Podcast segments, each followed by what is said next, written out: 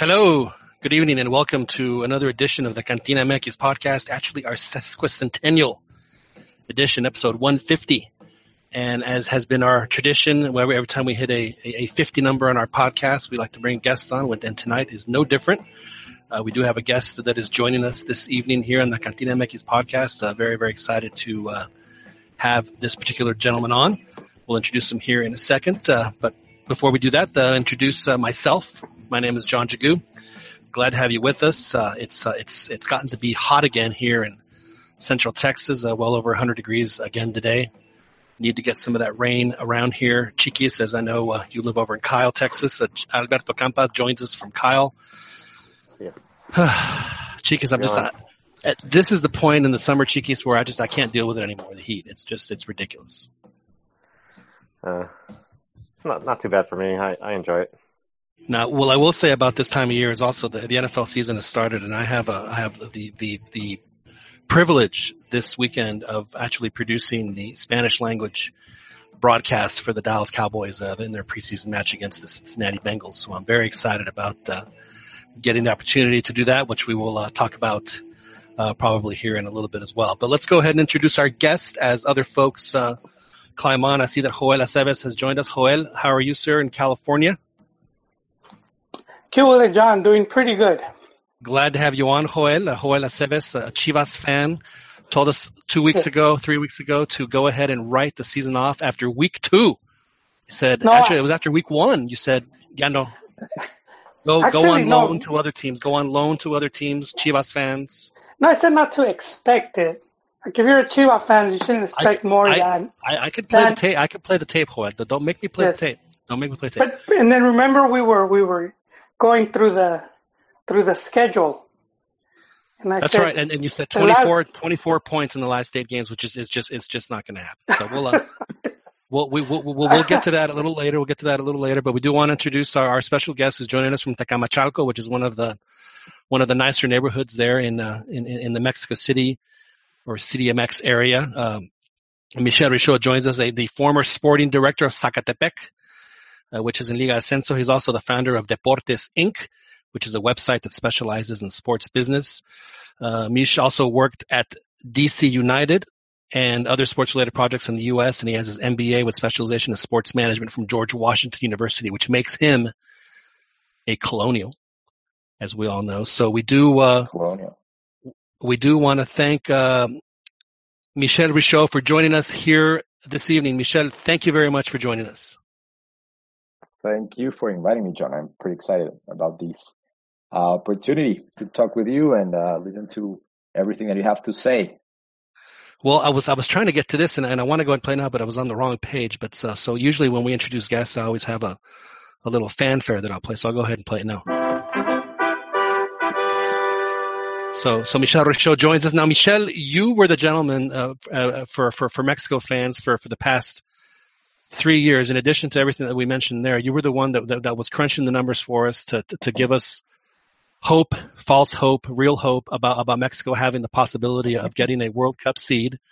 And you started the process uh, well immediately after the twenty fourteen World Cup with with with sites on the the ranking that mattered, which was October twenty seventeen. And I remember in September yeah. of twenty seventeen, Mexico was playing Trinidad and Tobago. Said there's a ninety-seven percent chance uh, or a three percent chance that Mexico won't at least be in pot two because they, they had changed the uh, the way that they were going to do it. And then Trinidad and Tobago yeah. scores a goal in San Luis Potosí, and I think everyone starts to panic because that was that three percent chance that Mexico was not going to make it. But but ultimately, they did end up in, uh, in in pot two. So we do thank you, sir. We do thank you, sir, for your service and in, in, in providing that information for us. You know what? I really enjoy doing that. It was, I started doing it out of frustration, to be honest. Uh, after that horrible elimination against the Netherlands in Brazil, I, I said, I need to help somehow uh, Mexico and, and the Federation to enhance our chances of going to that partido, you know?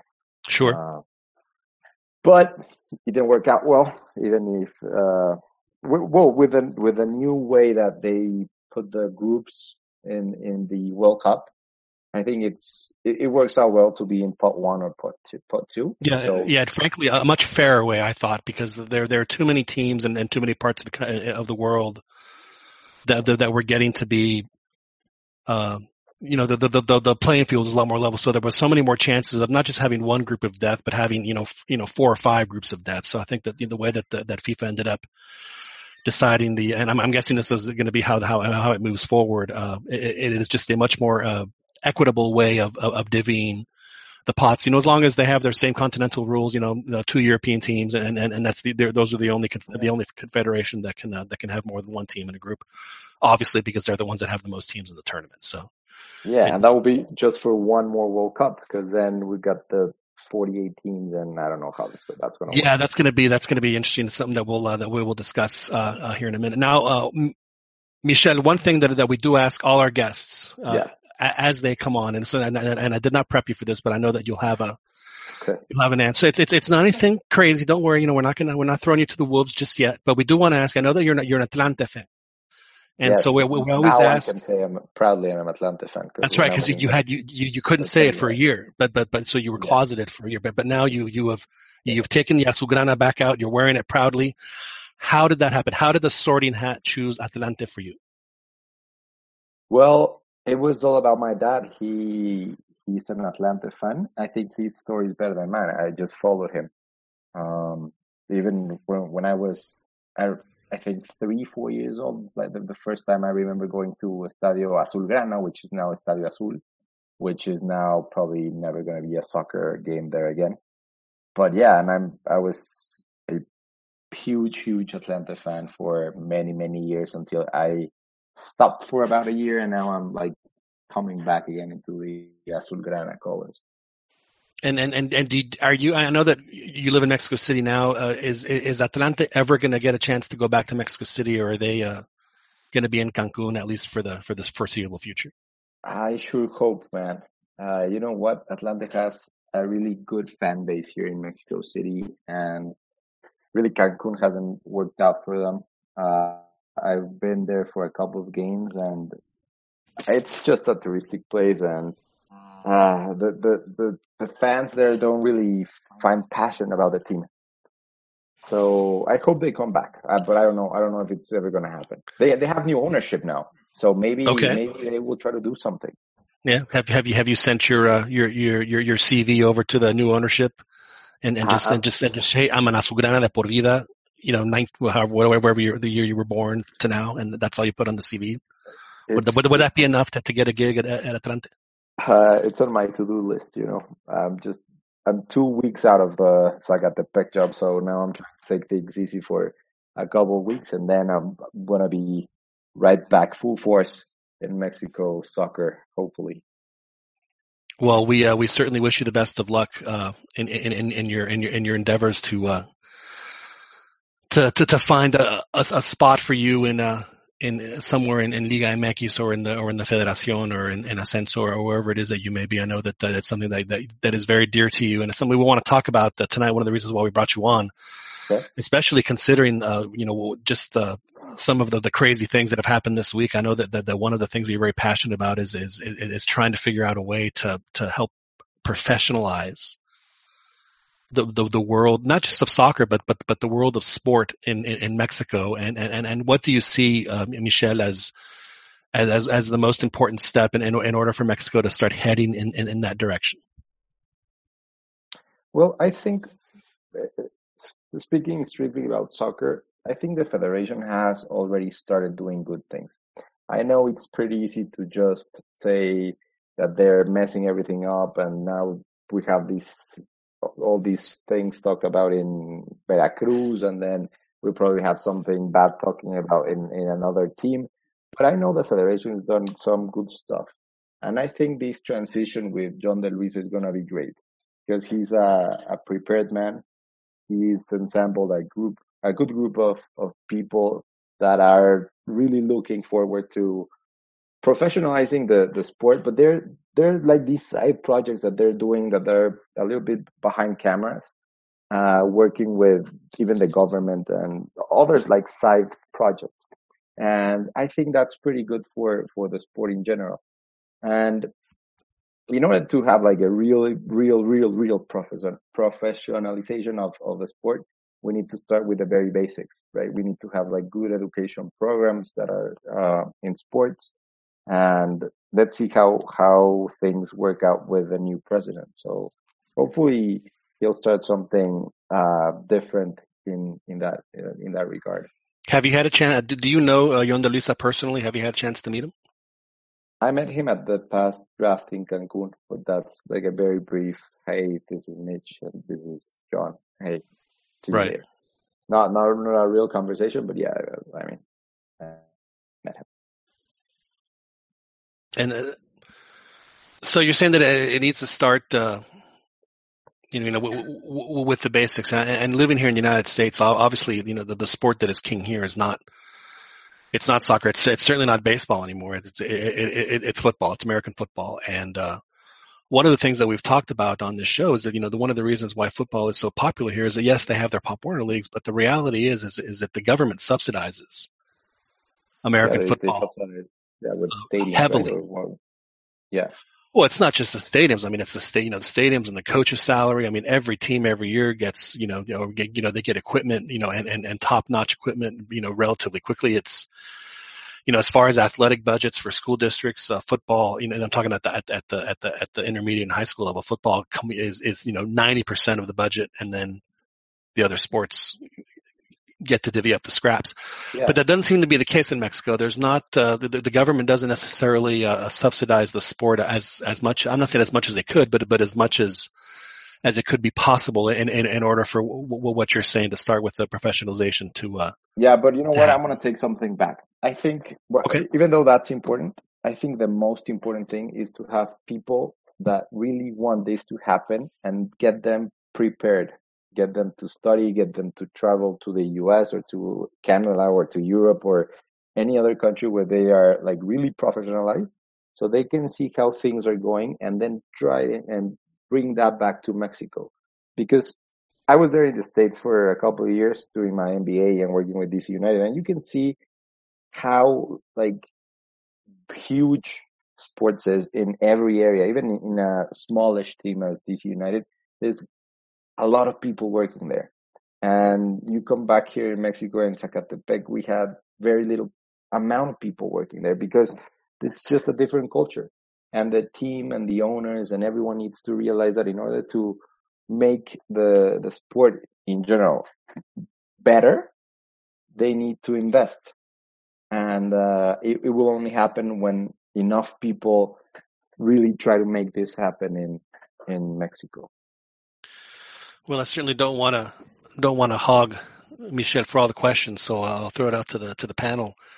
Uh, Joel, I know that uh, that you've been wanting to ask Michel a couple of questions uh, about relationships that he does have. Is, is there anything particularly, Joel, that you want to ask uh, Michel?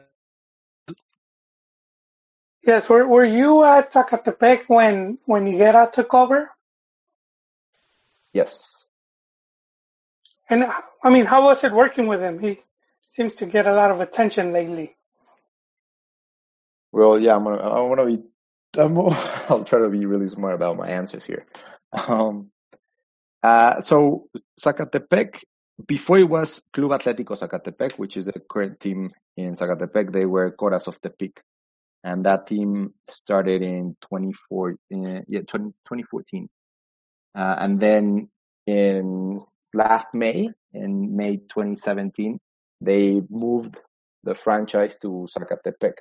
So they they were there for, they've been working together, like the the same directiva, for the three years before I got there. Um, and then I was invited by by Marcelo, Michel Leaño, who is now the, the coach for Necaxa. And then he he got me the interview with Higuera, and, and, and uh, it worked well. I mean, He he's a guy that uh, likes the the attention, I guess. He he has a lot of uh, of power with, with Chivas. He behind the scenes he does a lot of things with Zacatepec. Maybe he, he isn't as public with with Zacatepec. Um, but yeah, I mean it was it was super interesting. Uh, there were a lot of good things, a lot of bad things. I learned a lot uh, working close to to Jose Luis.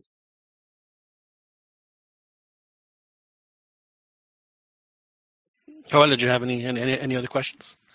Because I, I do want to talk about your experience at Zacatepec, uh, uh, if you don't mind, Joel, and just on, on a personal note, we were, you know, we we we we've talked about you at the in Zacatepec, and, and me selfishly, I was like, man, maybe maybe Michel can one day invite us to go down to Zacatepec and we can stay in Tequesquitengo at a nice, yeah, nice house on the nice lake and go water skiing, you know, because the water's nice and warm there. But uh, you know, obviously, uh, you know, selfishly, everything's warm in there. That's uh, that is that is very true. That is very true. Yeah. So, as a, as a director deportivo, what what is the function of of your role? What what is what is the purpose of of, of a director deportivo? I think I think the main purpose is to be the link between the coaching staff and the rest of the directiva, uh, and also serve as a link with the players and the directiva. Um, I think that's the main, like the everyday role, right? Um, but then you have like all the, the preparation for, for the tournament. You, you try to see which players that are not in the team would be good for the team, which players that are currently on the team might need to uh, walk out or, uh, find them play somewhere else. Um, there's a lot, a lot of things you can do as a director deportivo. Um, my role specifically in Zacatepec was a lot more than just the, the title, because I was in charge of everything from the administrative area, marketing. I'm not a lawyer, and I was practically the the main uh, guy that checked on contracts and things like that. Um, but it, it was that that's why it was super interesting, because I, I was able to really touch every area of the team. Um, And the, the, by far the most interesting, the most fun was the, the sporting side, the, the real director deportivo thing, right? Because you need, you go to every, uh, training session, you exchange ideas all the time with, with a coach. Um, you have to be critical of them. You need to respect their, their opinions. Obviously, you need to sometimes pass on the message from what ownership and the president want to say to them. Uh, and you need to level things when things are not going as well, because sometimes, obviously, because of if you lose a game and things are super heated, you need to be like the guy that calms everyone down and just like see what's going on for the future and not just for that like moment.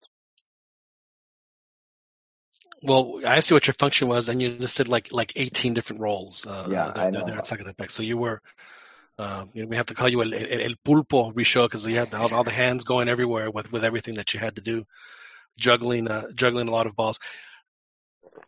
It's interesting to me that you say that the, you know, obviously the the uh, you know the, the interaction with, with, with the players and the coaches was, was what you found most interesting.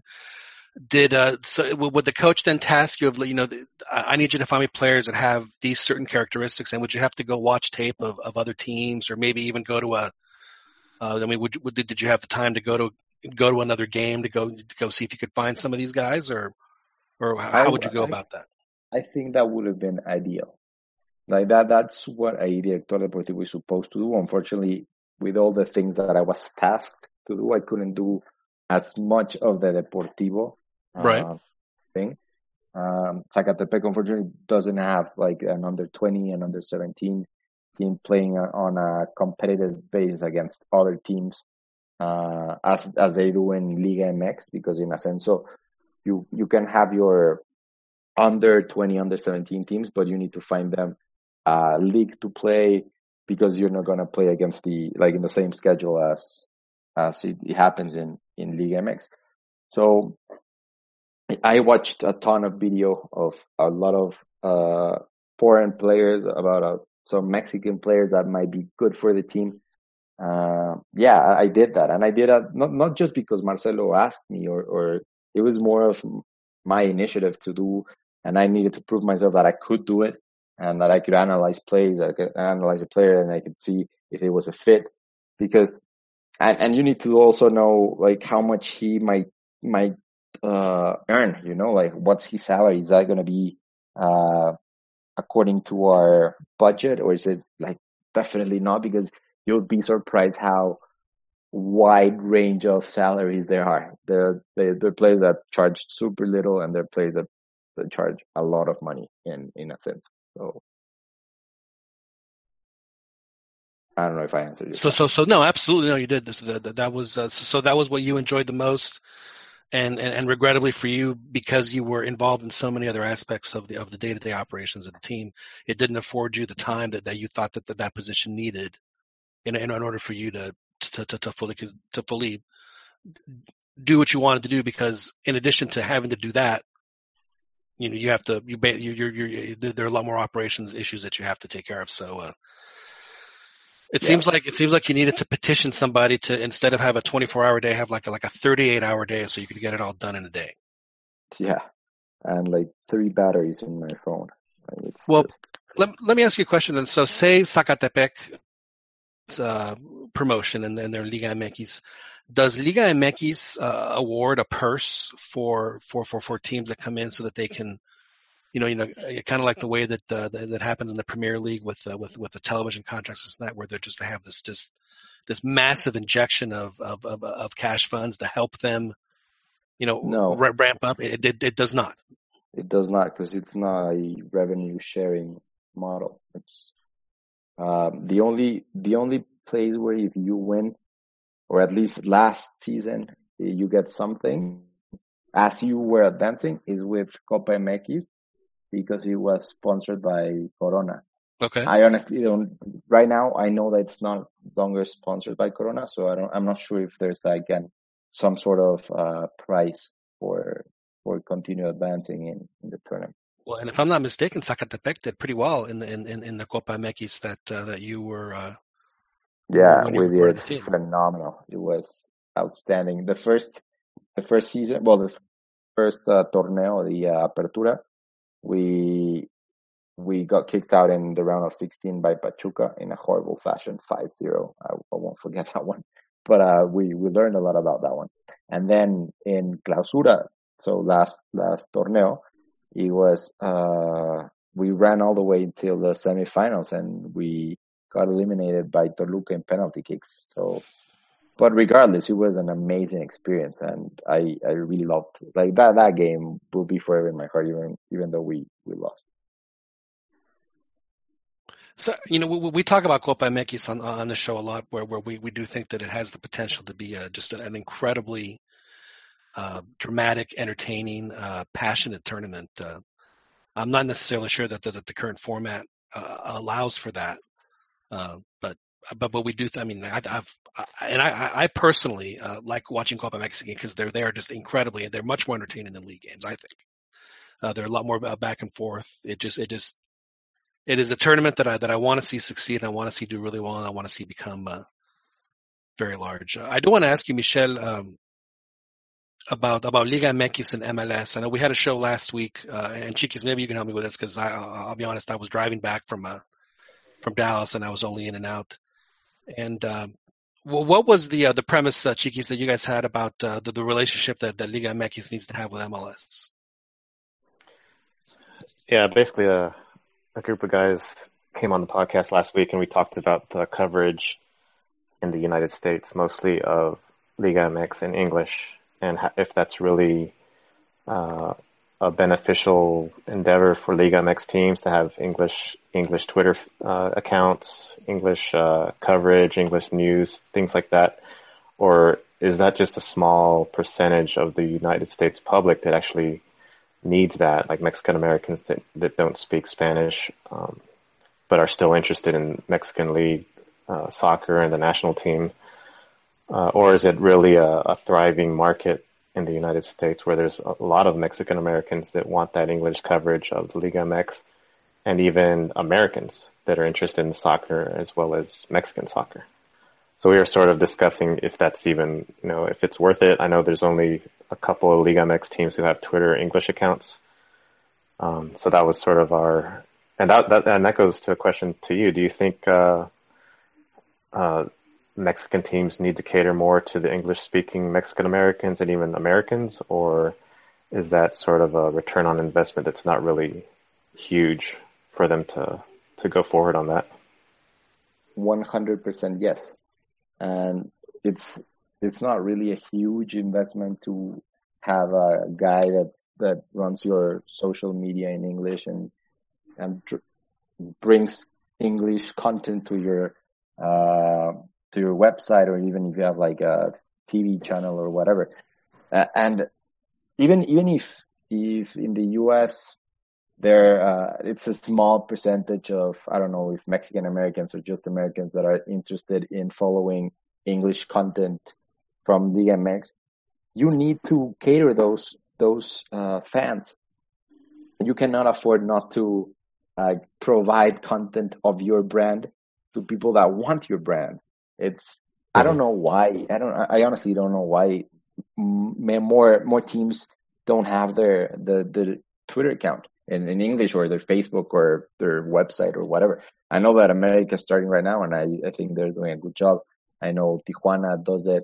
Um, I think Santos does it, Pumas maybe. Um, Pumas does not. Uh, Pumas, Pumas has not. Extra official. Okay, okay. Yeah, yeah in, fact, in fact, yeah. If anyone wants Pumas information, there's like like two or three guys here in this country yeah. to, to to get to get the good Pumas stuff. Yeah, so. I, you definitely need as a team. I, us in Zacatepec, I I found out that there's like a huge community of people that are in the U S that love Zacatepec, and it's like, why are we not catering to them? Like, even even I had the like the main store online for Zacatepec. Like, how do I make these guys like know that they can buy shirts for the team? Uh, obviously didn't have time, but I would have loved to, to do it. And and Liga M X teams that have a lot more budget should definitely invest in that. Yeah, yeah, that makes sense. I, I agree. My, my my counterpoint to uh, when we discussed this last week was uh, was sort of the uh, from my experience in the U S as Mexican Americans, you know, uh, don't speak or you know lose don't speak Spanish as the generations go by. Uh, they tend to lose uh, a, the love or the passion their parents or generations past had for even the sport of soccer. So they get more into, like like John was saying earlier, N F L or basketball. Um, and but you, but I agree with what you're saying. The uh, any any percentage that's out there, Liga M X teams should invest and cater to those fans. Yeah, a second or third generation Mexican American should. I don't know if they're interested in what their parents or grandparents loved, and probably they like sports, and if they are not as fluent or they don't like know Spanish, if you bring them content in English, they might like it, and you might not just uh, attract the your fans, but you can increase your fan base out of creating these content. So you know, but it's not just the U S though. I mean, having having an English language account is yeah. is a way for you to broadcast pretty much to, to the entire rest of the world, because you know the, the English is as close to a universal language as we as we have on this planet. So it just it just makes all the sense in the world for for for, for Liga M X to uh, uh, you know the national team does does have the uh, the English language account, and like you mentioned, uh, several teams. Why why all teams don't don't do that is is uh, is pretty amazing. And and uh, you know we, we talked to Martin de Palacio a few times on this show, and we asked him how he uh, watches Liga M X, and it's and, and it's through a provider. But, you know, as far as getting, you know, they they don't have any highlight on. There's not a highlight show on on Eurosport or, or anything like that. Uh, they're, they're, there's just no vision or initiative to to, to send Liga M X to the world. Uh, kind of like the way M L S does. I mean, M L S has uh, has deals where they're on. I think they're on in England, and they're on with Eurosport, and they'll you know they'll they play them at you know not the best times, but at least they're getting played. Yeah. Yeah, I, I can. If you download the Liga M X app uh, and you want to watch a video of your favorite team's goal, you need to pay. Yes. I don't, why? I don't understand it. Why? So, I mean, probably the reason behind that, but like things, things. are going in a good direction, but there's still a lot of work to do. I got another question, uh, sort of on what we're, what you just said about the sort of the money, a money topic. Um, going towards sort of the uh, the contracts and what's going on with Veracruz. Yeah. Um, do do you do you see money? And even like Puebla, I think, had issue paying players. In Tijuana, there was some there was something going on as well. Uh, do you, do you, do these teams really lack funds, or are all the funds going to the higher executives, or to, uh, or you know, those guys instead of the actual players? Or how, how is that? Is is Liga M X having money issues? Is basically what I'm what I'm asking, or are they just keeping it for themselves? No, I think it's a team by team basis. Like, I don't think what's happening in Veracruz is the same thing that could happen in in Tijuana. I, I don't know where the money goes. You're supposed to, if you're a professional team, you're supposed to have a budget and, and you plan your semester or your year according to that budget. And you know how much your players are going to earn because you're signing a contract with them. So there is no excuse to not pay them when the month finishes or the quincena arrives or whenever they're paying them. So yes, I think there's there's a big problem with ownership in in some teams. I think uh, the Liga needs to tighten up things. I, I we cannot have Fidel Curi's running teams, uh, and it's a matter of time, a matter of keep persisting. The thing that happened when, in a sense of the, the certificado, and you cannot uh, the promotion relegation. If if you were uh, not cert- certified and you're promoted because you won the league, well then you don't, don't go. And I mean, it's frustrating that you don't have like a way to go up. But if if you don't comply with certain standards, you shouldn't go up. Um, and I isn't think isn't that cool. The reason why Coras moved to Zacatepec was because uh, the the Coruco Diaz is the ha, meets the requirements in order to play in Liga M X? It's part of the reasons. I, I'm okay. I mean, Coruco Diaz is a super stadium. It's like a it, great stadium. It looks it looks awesome. I have to admit, it really does look cool. I, Michel, I'm, I'm not gonna lie. I'm one of the I'm one, I'm a I'm a Pumas guy, but Zacatepec okay. has always been, for whatever reason, and I, I have and I just I can't explain it. I've always had a really soft spot for them. I don't, yeah. I don't know why. I, I just, it just, it, it, it's a team that I really, really want to see uh, have success, and I'd love to see them back in uh, back yeah. in the Yankees. I really wish the best of success for for the players and the coaches over there. I, I, I wish that they they have a, a great a great season, and hopefully, I, I left things ready for them to. to get promoted. So if, if they win, they can go up. So when did when did, when did uh, uh, America or Televisa, when did they stop supporting or uh, Zacatepec? I'm not sure. You know, I, I think that was um, Zacatepec nineteen forty-eight. That, that's the name of the team, not the year. Mm-hmm. Um, I think that was the one Televisa was supporting. Because be- before Club Atlético Zacatepec, it was Zacatepec Siglo veintiuno. Yeah. I'm pretty sure Televisa had nothing to do with them. So I think it was the previous one. So so, so, so it was a while ago. If it was my understanding that Televisa was supporting the one that, uh, oh, you know, the, the, the Zacatepec that had, you know, Horacio Casarín and stuff like that, you know, the the legendary Mexican player, if I'm not mistaken.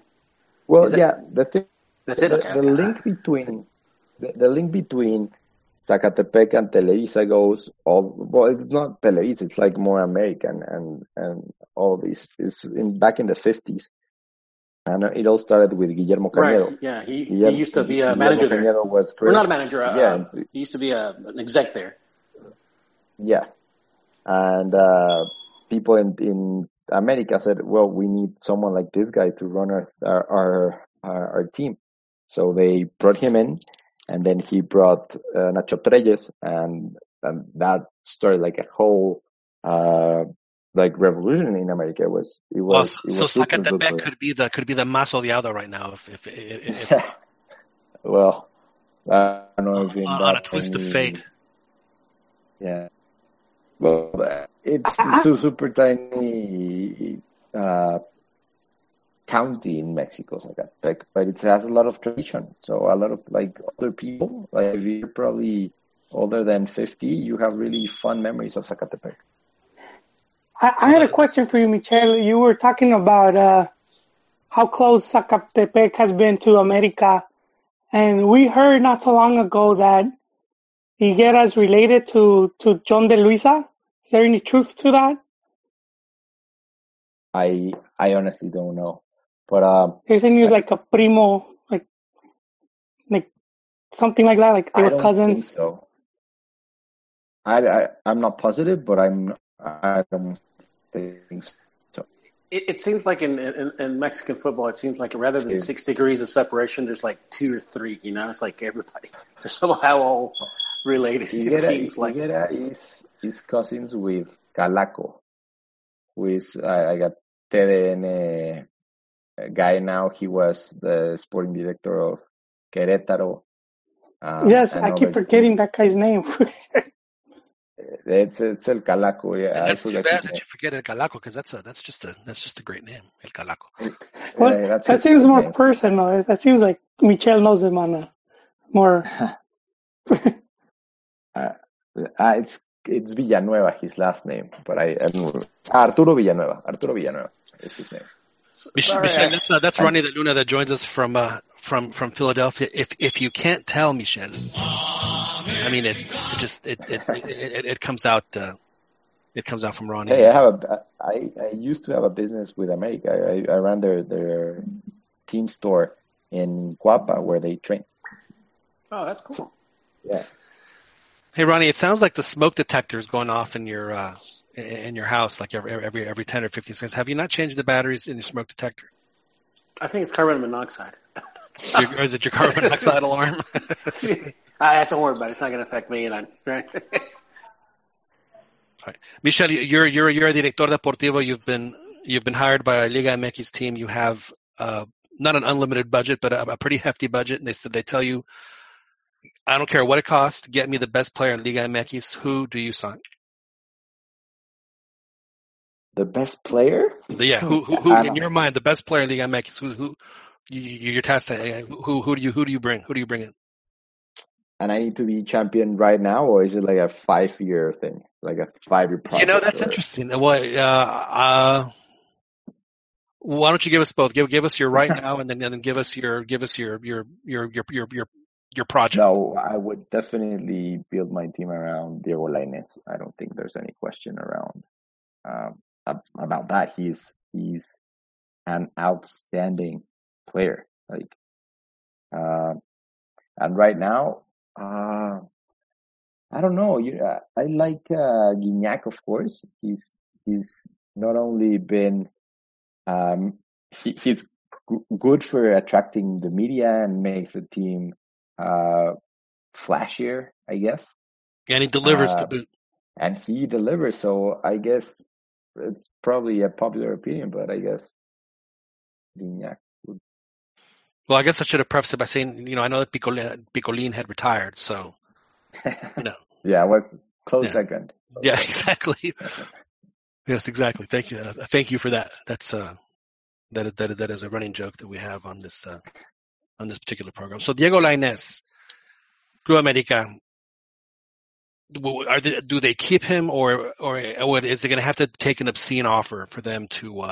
Because uh, I mean, they, they could really build their entire brand on Diego Lainez for the next, as you said, four or five years. So, so how much would it take for for, for a you team know, to come and swoop him? I think what América should do and will probably do is to whomever they sell Lainez in the next, hopefully, two years. Uh, if not less, they will have a clause where they get they, they still have a part of of his uh, of his uh, contract of his card, like if yeah of his card or whatever. Mm-hmm. Like if I think that I, I think that's what Pachuca did with with Chucky when he when when they sold him to to P S V. It was what Atlas did with uh, Deportivo La Coruña with. Uh... Guardado. Guardado. And the, right. the beautiful part is I don't think they ever got the they ever got yeah. the, the money from Deportivo. Just how poetic, how poetic for Atlas. I think that's what they should do, and and will hopefully they will do, because he needs to go to Europe as soon as possible. He is really really good. And, and uh, as good as he is, he can go to Europe. And would you think he could he could play on, on any team, or, or would you want him to have that path to where? I mean, I'm not I'm, I'm not going to say he can start with Barcelona right now, and probably Barcelona or Real Madrid wouldn't be the best option for now. But I wouldn't mind him going to a Bundesliga uh, or a French uh, team. Those leagues are starting to be a lot more competitive than the uh, the Netherlands league, where like the P S V, P S V, sorry, and uh, Ajax and all those those teams there. That league is not that good. I mean, I know it's good for for players to adapt to Europe, but it, like the competition over there, I think the competition is better. In, but if you get to go to to France or to Germany or uh, maybe even Portugal, that would be a huge huge step for him to uh, gain his his right in, in, in Europe, and then go hopefully to a better team in a better league. I'm I'm a big fan of the Bundesliga because, as you pointed out, you know, every game is competitive. Yes, they have Bayern, and but yeah. but but I mean, there's really not that much of a difference between teams. So, I mean, seven and about sixteen. So they're it's like Liga M X. They're all they're just very competitive games, and anybody can beat anybody. And and because of that, you know, they're very just. I I, I just like the style of Bundesliga. I think it's it's it's a very it's a really fun league to watch. It would be a great place for uh, for for for for players to uh, you know see what they're made of. Yeah, if, and, if they're going to make that jump, we have we have enough evidence to know that Mexicans can succeed over there. So yeah. Why not?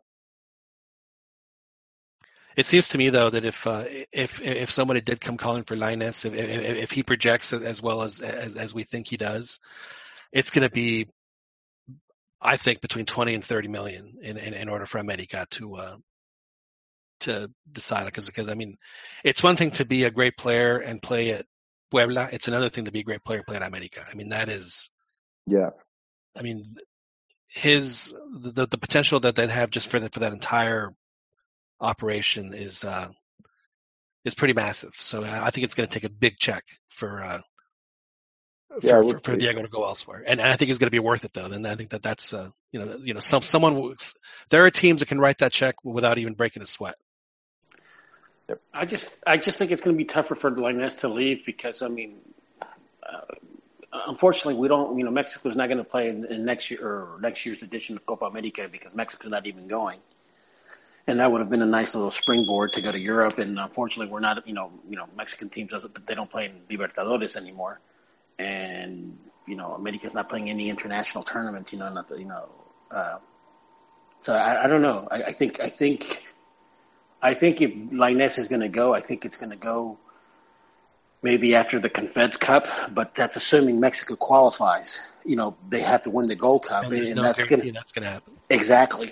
So I, I don't think I don't think that Lainez is going to go anytime soon, uh, because because of the lack of inter- international uh, uh, competition. I mean, uh, I mean, really, all they have are the Molero games and, and the FIFA dates, and that's it. Well, until, until there, the is, there is one competition that Lainez can play between now and then that would be somewhat better, and it would probably be the uh, Joel. What's uh maybe the Olympics? Yeah, the Olympics and under twenty World Cup. Yeah. Would you send Lainez to the under twenty, knowing that he's a, a full on pro at this point? I mean, is, is is it worth it for him to go to the U twenty? We had that conversation maybe about a year ago, John, and, and I, you know, when America sent him to the to that, you know, to the uh, tournament, I I, I thought and it, they sent him to the Centroamericanos. I mean, come on. Yeah, I thought it it hindered because he should have he should have stayed with America, and he should have you know uh, earned his spot and had more you know regular time with the t- with the first team. So I don't know. It's it's a tough decision, you know. I I think. Uh, I'd like well, to see him get, get ask, more established. The, the, the director deportivo, director deportivo. If you've had Lainez for a couple of years. He's a regular starter. He's eighteen. They ask him for the U twenty. Do, do, do you uh, do, do you do you let him go?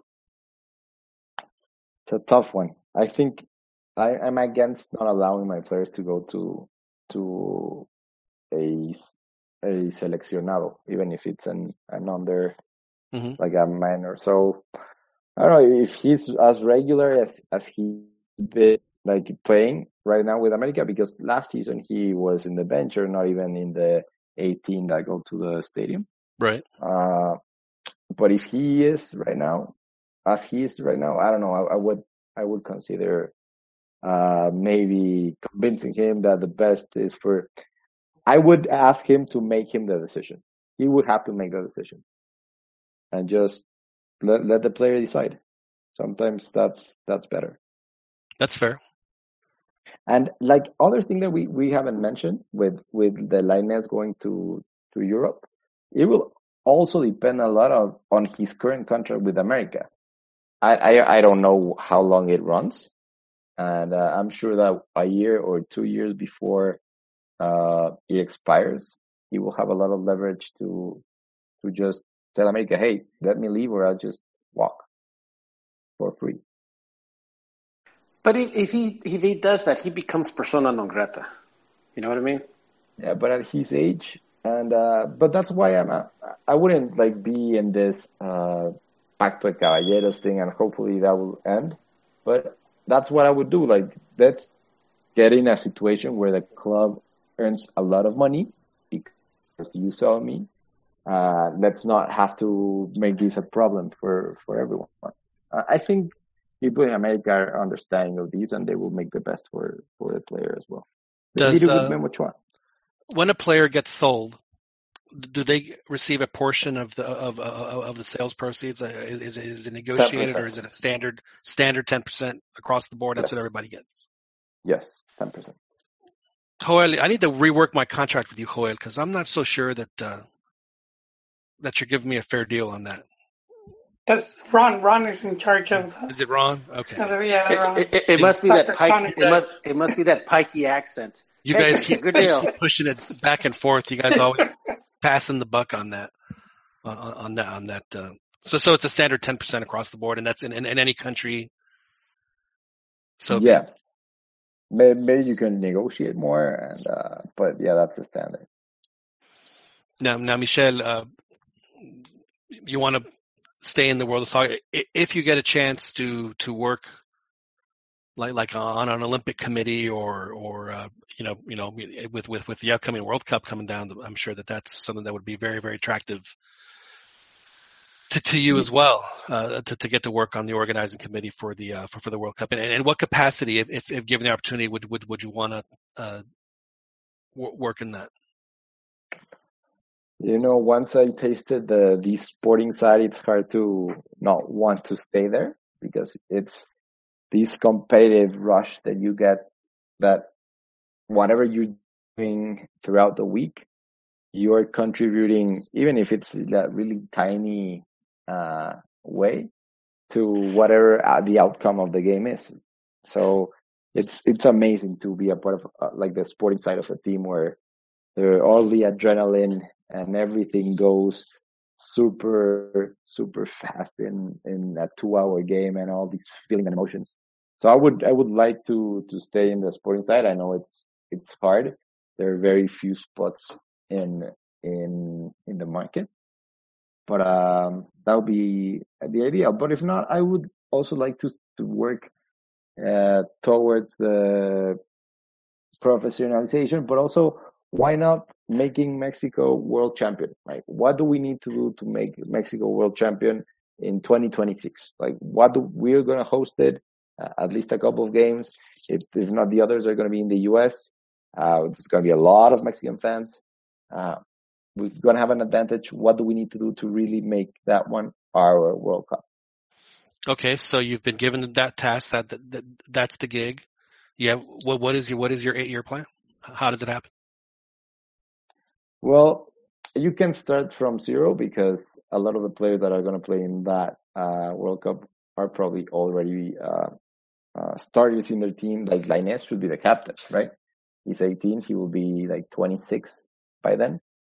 Uh, other players that are like twenty, twenty, twenty-one, twenty-two, they already debuted and they're going to be like twenty-nine, thirty. You need to to be... Uh, pushing for the competitiveness for, for these under seventeen, under twenty. You need to make sure that more Mexicans are put on the pitch. Um, there's, there's not a lot of incentives for teams to, to stick with Mexicans when they can bring so many foreigners, uh, and they make side businesses with them or whatever. That my my life to make Mexicans a priority for Liga M X teams. So instead of fielding two Mexicans a game, you'd want to see them field like eight. Yeah, or right now, wait, it's the nine nine rule or the ten nine yeah, so, rule? Yeah, so exactly. So they could field, you know, they'd have two Mexicans on the field. Yeah, you need to, like, I don't know if going back to the to the rule where you could only have like five foreigners uh, at every one time. Uh, I don't know if going to that, uh, because we need to understand this is a global world now and uh, all that thing. But we need to create incentives, and it's not going to be easy. I'm not saying at all it's going to be easy, but we need to create incentives for teams to to uh, prioritize Mexicans. What kind of incentives would would would you uh, would you would you recommend? I don't know. It was uh, I was thinking about this really crazy idea, like say these these Lainez uh thing, right? Where uh, maybe it's in the best interest of of the Mexican Federation that he goes plays in he goes and plays in Europe, right? And maybe America really doesn't want to ship him over there. They want to keep him forever in Mexico because he's going to be their image for the next ten years. So why not create some sort of sponsorship for teams that want to ship their, I don't know, like a FedEx sponsorship. You're shipping your players over there. I'm going to give you some money over here. If it's if not, not that team's going to pay you, I'm going to pay you. I don't know. That's a crazy idea, but there are other things that I'm sure that we, that, that can be created.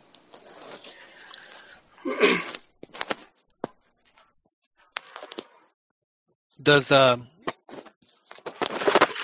does does does Liga M X have a, a future in in South America at all, or is or is that uh, is that is has that boat sunk? I don't think it's sunk. Uh, I know that there's a lot of logistical issues with that. It's not the same to travel, I don't know, up to five hours in train for Champions League than the ten or twelve that gets you from Mexico City to Buenos Aires. To Buenos Aires. Now, now Ron, uh, I don't mean to interrupt, Michel. Ron, tell us yeah. again about that grueling trip that, that, that America had in the in, in, in, in the Copa Libertadores where they had to go all the way to Morelia. Oh, no, it's, uh, I think it was during the two thousand two Copa Libertadores edition where they basically had to play like five games in, in, in, in an like, eight like, day, and, nine span. And, and, and, like, and four of them were in Mexico. Yeah, the grueling, the grueling travel that, that, that, that Club América had in the Copa Libertadores. But, but hey, but, but playing five games in like a span of nine days, dude, that's, it's, it's tough, dude. It, it is. Please. So, so the travel is hard because at the, it, it's a twelve, thirteen hour trip, which, which then makes what, what we can, well, at least uh, some of us on the show, uh, me included, uh, our dream tournament, like, like, like, like a Pan American Champions League, a- incredibly yeah. difficult in order, in order to, uh, to, uh, play it out just because of the fact that if, if, if Vancouver wins M L S and they have to go to Buenos Aires to play River Plate, you know, that's uh, that that's a long trip. Well, well it's going to be harder. It's going to be harder now because if you think about it, before the Copa Libertadores took, you know, changed the format, you you had Copa Libertadores, if I'm not mistaken. Yeah, from, they can they can always change it back. They had it from January to what was it to, to, to May or whatever, and then you had Copa Sudamericana, basically, you know, the other half. Yeah, but don't forget so, that they always took a break. They, they took so, a break so, in Libertadores. So, they did the group stage and won, and then they took right, a right, right. Break but I, but I was always, I was always, you know, the one that thought that,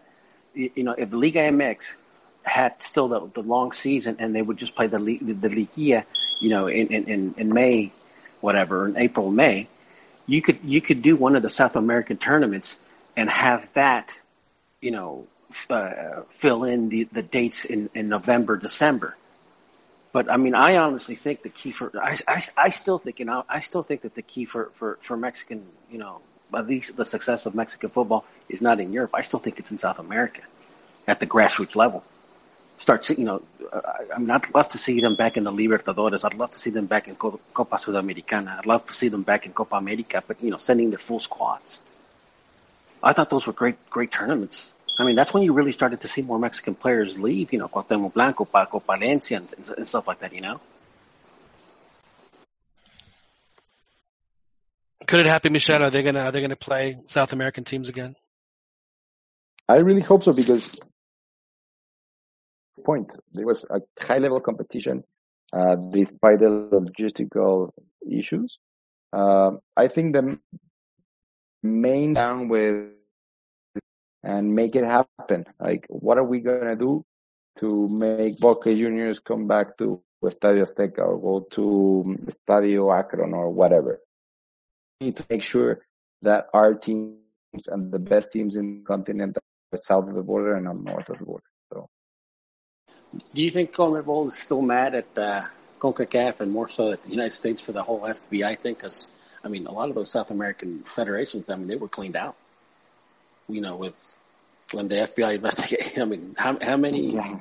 what was the total of like twenty-something executives from like Paraguay, you know, Argentina. And and Ron, remind remind the audience wh- wh- which which country out of that did, did, did has not and probably will not be indicted.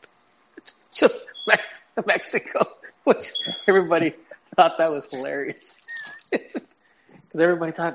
Well, I, I always told you, man, there, I, I didn't think that there was any any, any sort of, you know. Uh, Well, I, I, Mexico doesn't have a reason to cheat. In, no, in, because they, they were the in, ones in, getting in screwed from the beginning, exactly. From Jack Warner and Chuck Blazer. They were the Chuck ones Blazer. Getting cheated, yeah.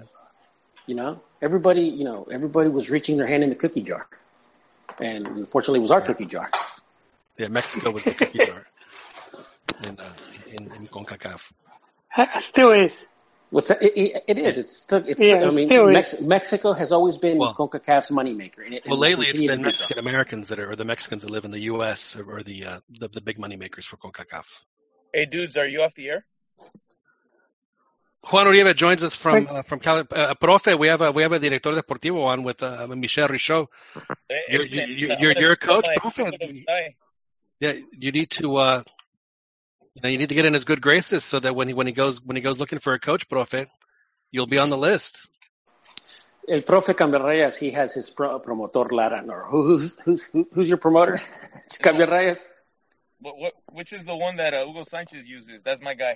Oh, uh, Sanz. Jose Manuel Sanz. So Michel, we have uh, Juan Uribe, who is a big uh, uh, Chivas fan, but in in his in his uh, capacity as a coach. Went down to Pachuca and, uh, and uh, with a player for a tryout, and uh, was there. Were you there for, for a week, uh, Profe?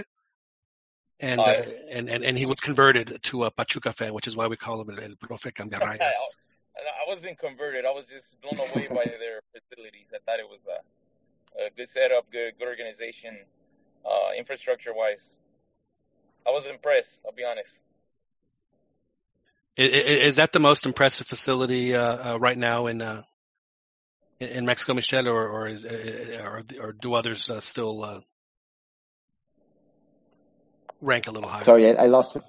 I, I lost you a little. Can you repeat? Uh, I was asking if, if, if, if which which facility and, and, and team and oh. club do you think in Mexico is is the one that's the that's the best run and has the and has the best facilities?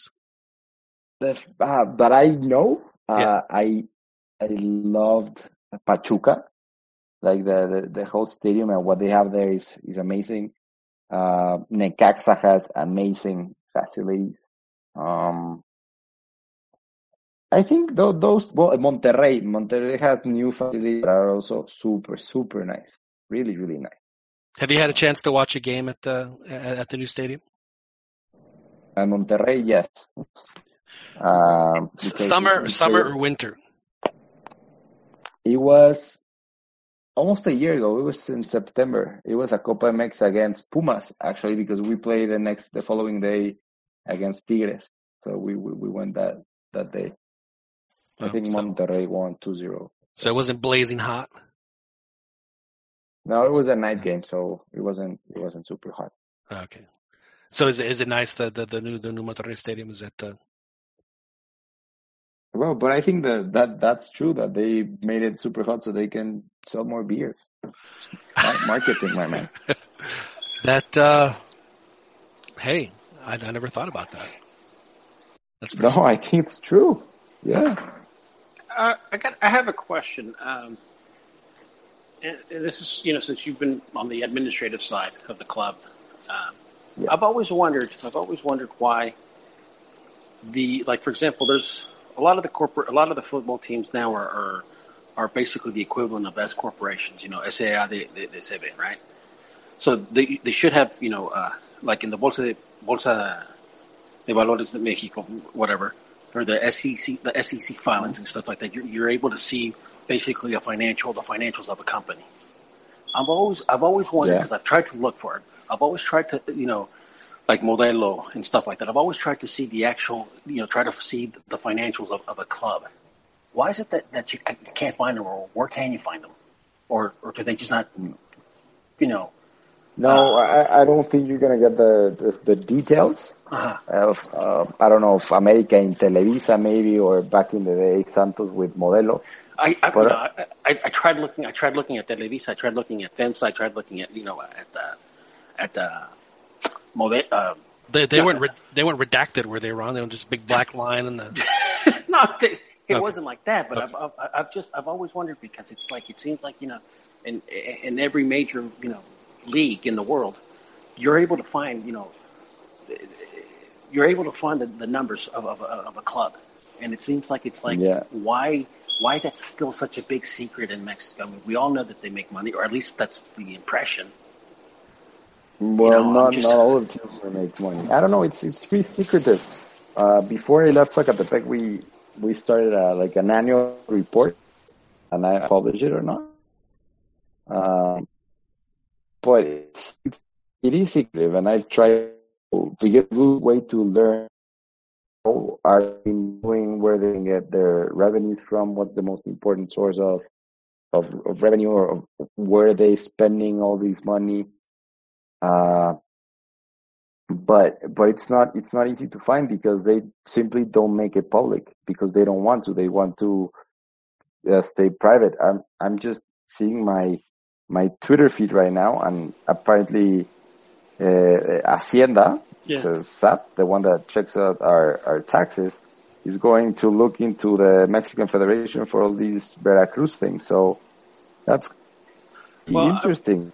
I've, I've always, you know, it, it, there's a, you know, in, in, in construction and, and facilities and stuff like that, there's always there's a saying that you can't you, you can't manage what you can't measure, and it, it just it, and it just seems that I've I always wondered is how good the books are within the federation and its clubs and stuff like that, because I mean, when when when things like this with Veracruz happens, it, it just it just makes the entire league look, you know, like crap, you know, and it and it's like you know like yes. you know, it's like Colibris all over again, you know, you know. And trust me, that, and that good owners,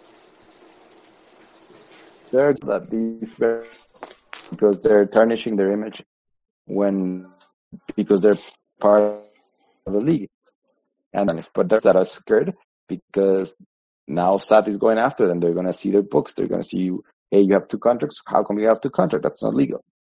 So it's going to get you, interesting for sure. You know, we we've always said here that the Mexican clubs, they deal with three contracts. Okay. The, the one for the player, the one for the federation, and then third one for uh, what is it, Hacienda? Ron. Uh, yes, and, and I actually got that bit of that bit, bit of info because I, I used to know a, a guy, Ulises uh, Lopez, if I'm not mistaken. He, I think his uh, he he used to work. I, I don't remember what capacity in, in León. Um, and he told me about about about the, the contracts because I had I remember reading an article some years back in Soccer Mania, and there was a uh, a young Pumas player.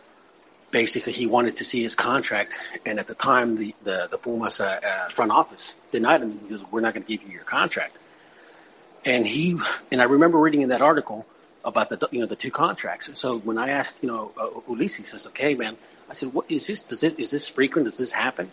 And he would actually explain to me, you know, in, in, in his experience, there were three contracts. There was the one for the player, the one for the you know the, the club, and then the one uh, that they would give you know uh, you know Theo Steele. Well, it's not Uncle Sam. What's the equivalent of Uncle Sam? You know the Hacienda. You know, yeah. So I mean, did, did, did that happen also at, in Zacatepec? You know, to your knowledge. John is wondering where his third contract is at. No, when I don't know. Uh, this is what every every player must um, the same thing, and one goes to the federation, one goes and one to the player. Two contracts. It's just like three tracks.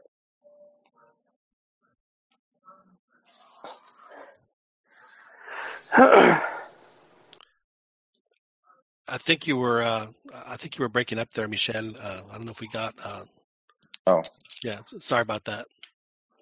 Um, okay. They were asking about the two contracts that happened, or at least to my. Um. Has to sign like three copies of the contract. So it's just just, just a matter of you have to file them to, to different places. Yeah. Okay. Actually, they they to the federation. The federation stamps them. Then they bring like and they keep one for their archives. Right.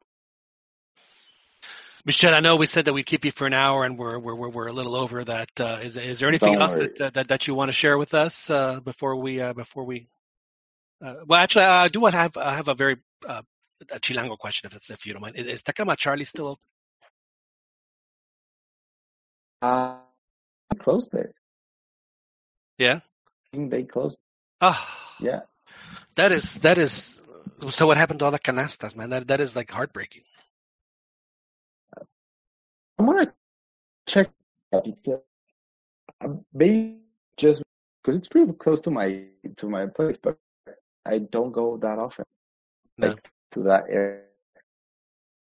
I used to go to Tecamachalco because I was a kid, so you know, not that you know they they, they serve adult food because that's where we we had our twentieth reunion. I went to Green Gates, which was up in uh, in San Mateo, and uh, we had our twentieth reunion. Like I guess it was ten years ago.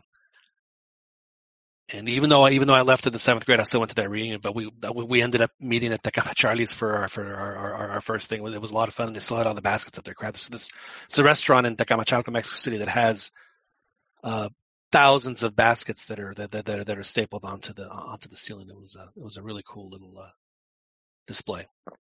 But uh, sorry to go off on a on, on a tangent there about the. Uh, About the Tecamachalco's. Uh, gentlemen, do you guys have any other questions for uh, for Michel before we uh, before we turn him loose?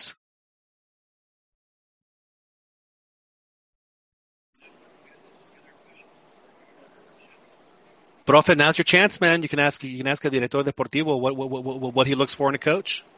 Oh, you know what? That that was gonna be one one of my questions. Hey, Michel, how's it going, man? Um, I'm a youth coach here in the U S, but I'm just curious for. Uh, the guys that normally a club hires to, to be a youth coach, what's what's the like what's the experience or background or, or what are you guys looking for uh, as far as your youth coaches? They look for a dress code.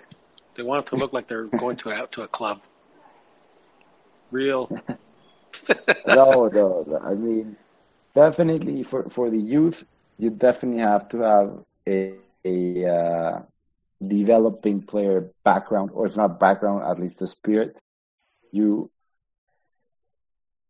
of those teams like the understanding win, but it's not the most important thing. Uh, you need to to know your identity. That's the most important thing. Like the team knows their identity because how how you play, how you portray yourself as a team. Uh, to the media, like the the kind of team that you are needs to be portrayed in every single aspect of it. And you're developing players that are probably going to go to your first team, and you need them to be playing the way the first team plays. And the first team plays in a certain way, no matter who's the coach. Uh, at least that's that's in my perspective. Like, that's how no, no. Barcelona does it, and that's uh, if you're a youth a youth coach, you need to be a developer. Like, you need to adapt. I think you, that, that you're there to develop players. Uh, uh, the under twenty. So, so would you for, for if you were you know the, the sporting director, would you go for a La Puentista or a La Volpista? Um, I, I, I'm more of a La, Pol, uh, La Volpista for my Atlante. Uh-huh. Uh, uh, oh, that's right. That's right. Uh, John said that you were Atlantis. Yeah. Yeah. Yeah. But, so, but, uh, but, tec- but technically, you should be a Bucetechista, because I mean, Bucetich actually is the one that built that team. Well, yeah. You know, before La Volpe took over, I, I think, uh, Bucetich, I think, yeah. if I'm not mistaken, he had those teams in in, in the. Uh, who was it? Uh, Nesa? Uh, No, I forget the team, but he basically had the, a lot of those players in, in La Volpe, if I'm not mistaken. He, you know, took are you, the credit. Are you, huh? are you are you trashing our guest's team? No, no. Good Lord. My spirit. No, but they did play very well My back in the day. Yeah, I got, I got another question for Michel. Yeah. Hey, Michel, uh, and then how do you evaluate your youth coaches? Like, uh, let's say, you know, how do you make a decision to to release a coach or, or to keep him on, you know, renew his contract uh, as far as your youth coaches? I think you have to see the pros.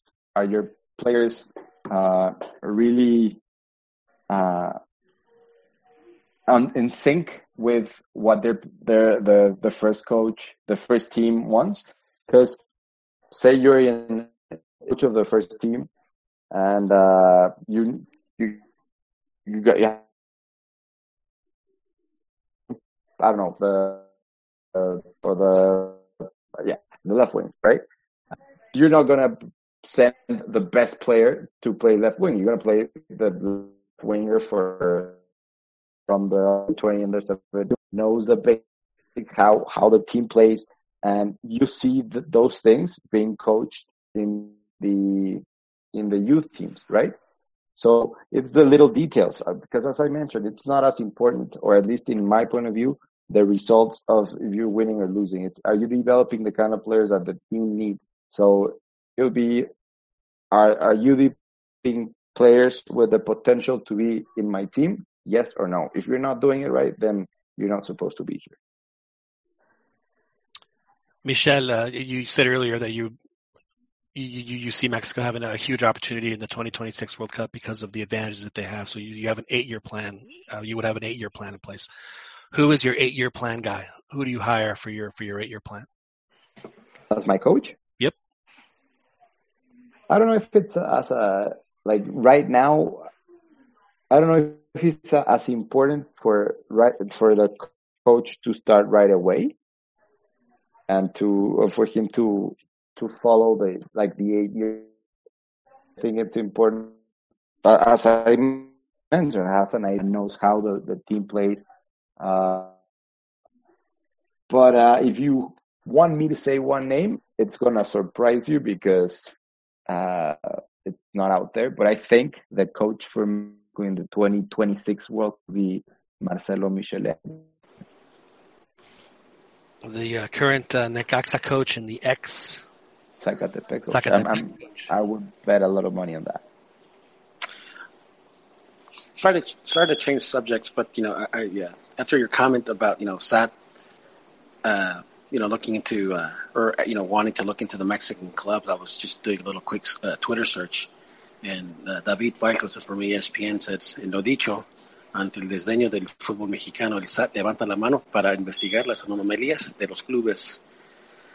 And like clockwork, yeah. The responses are, uh, el que levantó la mano fue el paladín sultán y el emperador de Morelos, Cuauhtémoc Negro. Levantó la mano, cerró su puño y te metió un santo vergazo en todo el hocico. sorry, sorry. Oh, God.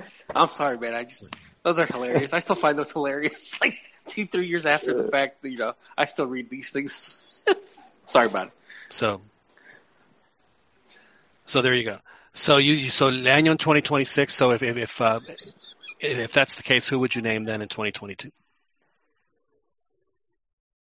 I don't know. I'm really having a hard time, man. I'm really having a hard time knowing because I would I I would like Tuca, to be honest, uh, for right now as a bridge for twenty twenty-six, uh, because in in in the Liga M X, I don't see I don't see right now who it would be. I, I don't know if Miguel Herrera is the guy.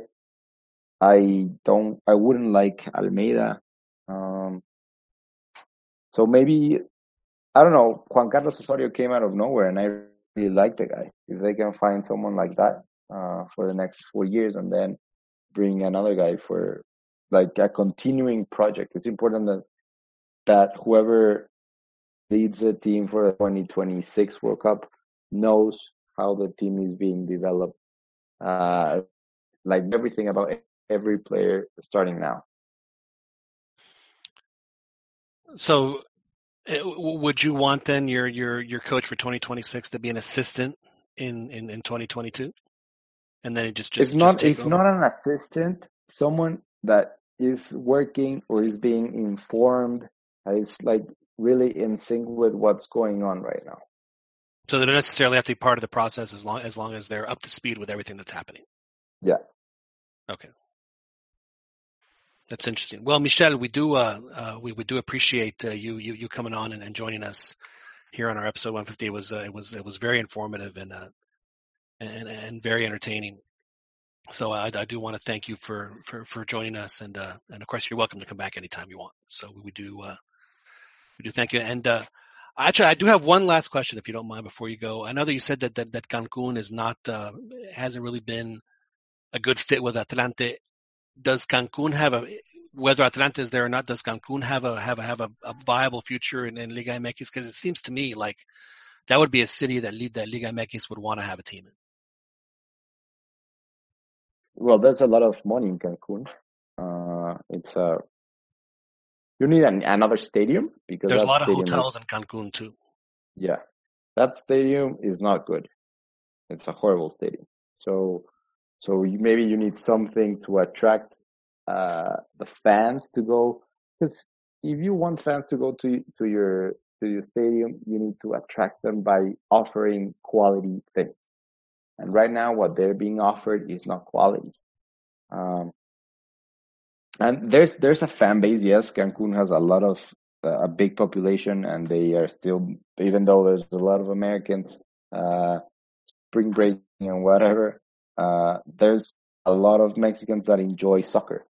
Um, so, so yeah, I think, I think it has the potential to be good, but things need to, to change drastically.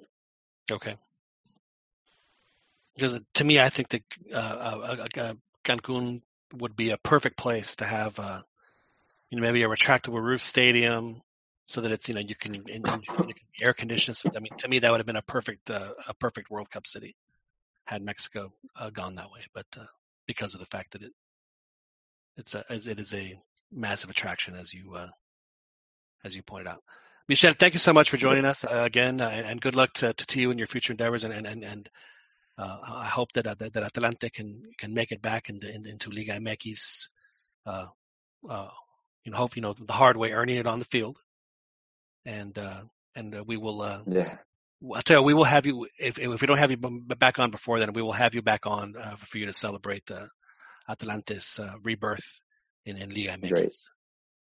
Thank you. I really, really enjoyed this hour or so, and um, thank you for inviting me. I will be back anytime you, you ask. Well, thank you very so, much for joining us. Thanks, Michel. Michel. Yeah. Thank you. Bye-bye. Bye-bye. Well, that was uh, Michel Richaud joining us here on the Cantina Mekis podcast, and we do thank him for coming on, joining us from Mexico City there in the uh, Tecamachalco neighborhood, which it was very close to where I grew up. I grew up in Lomas Hipódromo, which was a literal, like about a five-minute drive to Tecamachalco. Uh, if y'all are familiar with Mexico, Avenida de las Fuentes is probably the main drag. It's also uh, very close to the uh, Hipódromo and, uh, and the military base there in, uh, in Mexico City. Well, gentlemen, that was a, a very uh, uh, a very good helping of of uh, you know kind of the behind the scenes look at at, at a Liga M X team. And to me, uh, Joel, uh, Ron, the fact that Liga M X does not give uh, teams that come up from Ascenso that they don't they don't give them a purse, you know, a, a reward for coming up, that is uh, that's tough. That makes it really tough for them to uh, compete. Yeah, I, I wonder how they worked that out, you know, since I I'm pretty sure with the other other leagues has to do with with like T V. With T V contracts? Well, yeah, the, what it is, I mean, they aggregate the T V contract. They, you know, they share the revenue there. So, yeah, I mean, like in the Premier League, they come up and they get just, just this massive injection of cash, you know, in the tens of millions, dozen, you know, you know, forty, fifty million, you know, to help to help them out. And, you know, the way that he was describing his uh, his work there in Zacatepec, I mean, you know, imagine if, you know, it, and that's what I was wondering, if they do get that injection, they go to First Division, do they get that injection to kind of help? Because, you know, he can't – there's no way that a guy can do – I mean, it, it's it, you know, it's it's a minor league team, and there's no way that a guy can do everything that's required of him in a in, in, in a major league capacity. It's just it's no, just, it's, it's just not possible. You know, it, it's not surprising because uh, if you guys remember years back, I mean, a lot of times teams that will they would win promotion, they would quickly sell uh, the franchise. Right. You know, and that was a big reason why I – now, you know, it's it's because they were able to make a profit and then maintain their team, as opposed to like going into First Division and then you would most likely just lose money and then be relegated. And you know, the Spanish consortium in uh, the in Club de Cuervos, they, they did exactly that, right? They, they promoted, they sold it off. Now, now, Profe, I thought that it was, uh, you know, I was thinking about this, Profe. I don't think that we should call you Profe Camberrais, and, and we should call you el, el, el, el, el, the Long Beach, Long Beach Westerhoff. Goes. The Westerhoff? Yeah. Long uh, Beach Westerhoff. Maybe. I'm pretty close. Yeah. I think I'm pretty close. Yeah.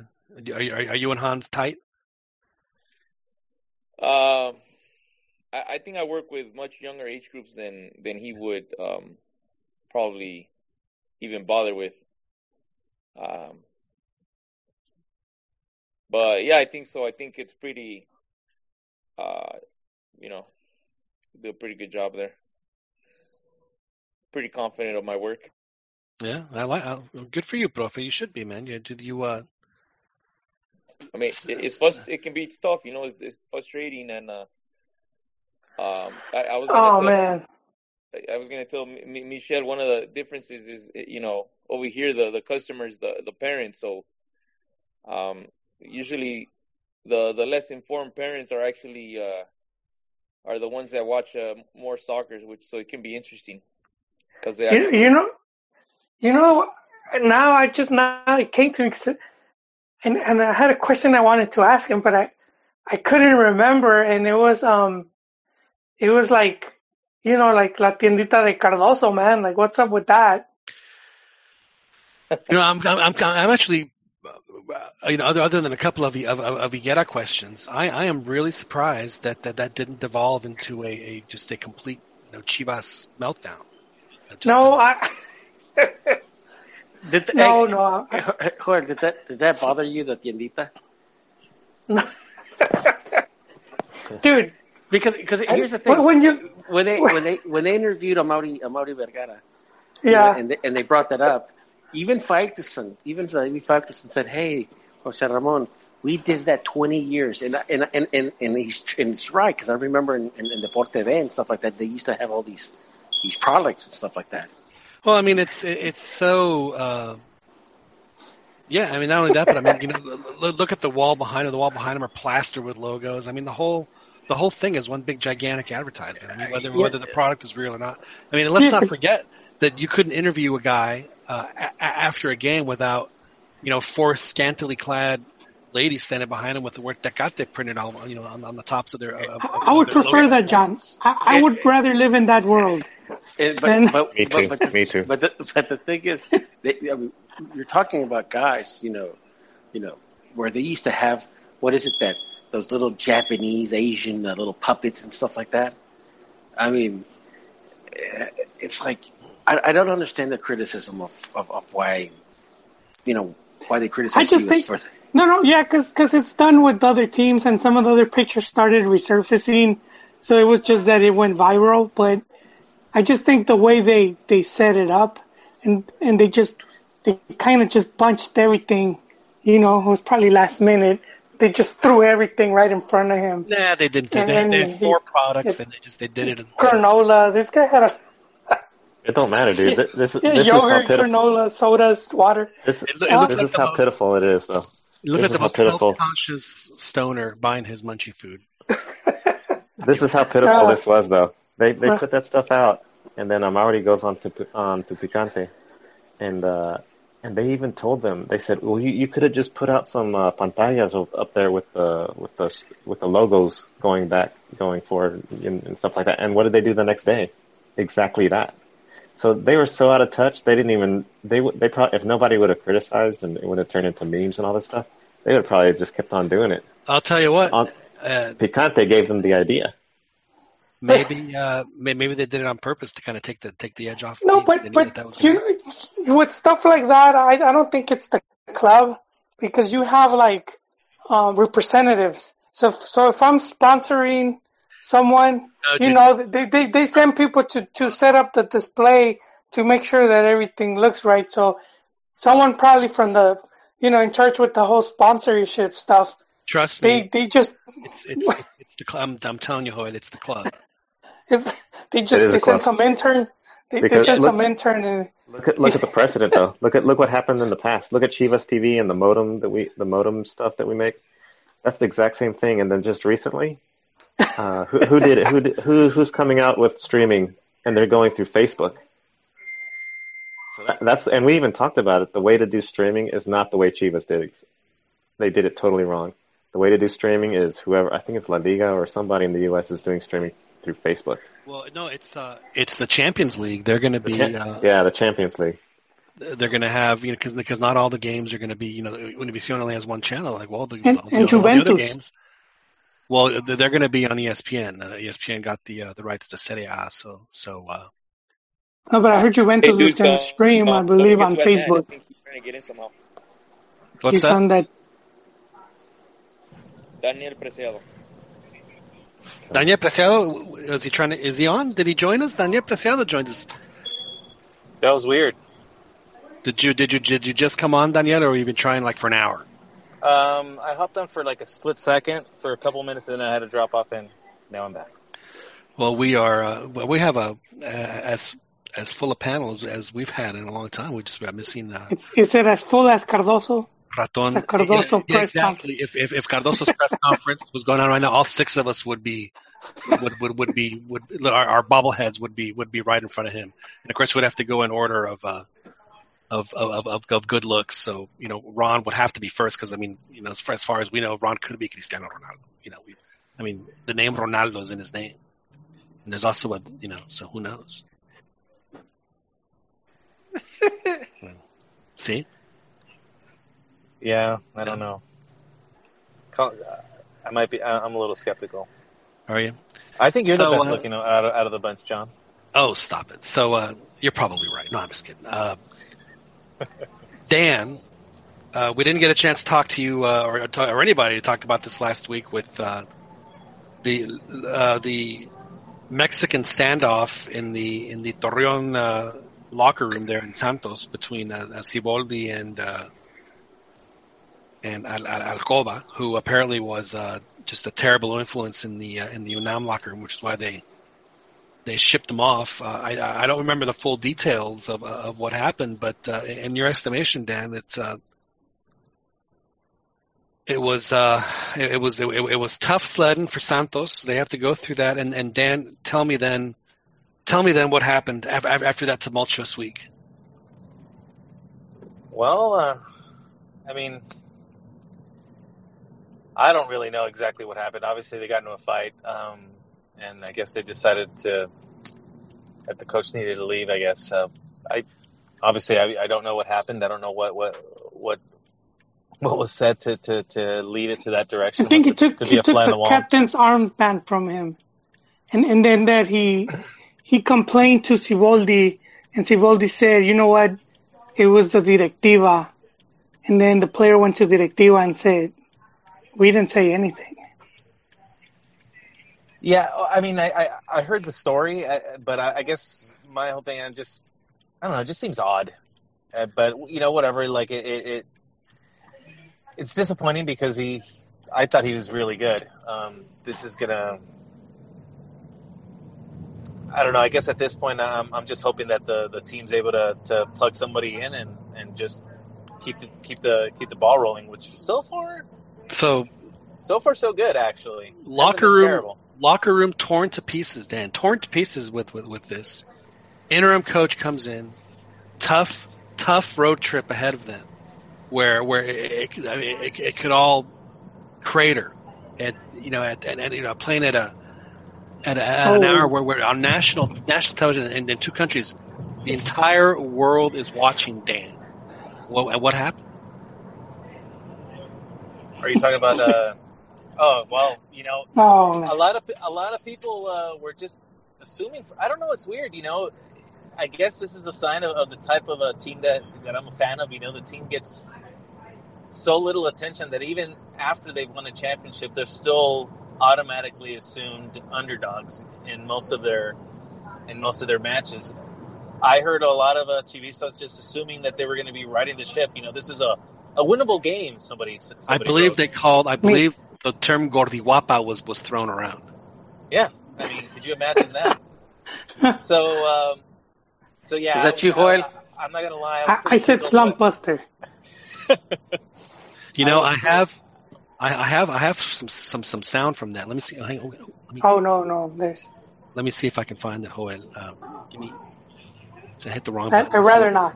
Are you sure? Here, here we go. El América Man, es una mierda. I, I did it again, Joel. I keep hitting the wrong button. I keep hitting the wrong button. No, you you know what? Just just to, to answer Dan, we we have to keep keep in mind that that um, Santos sold off pretty much their key players.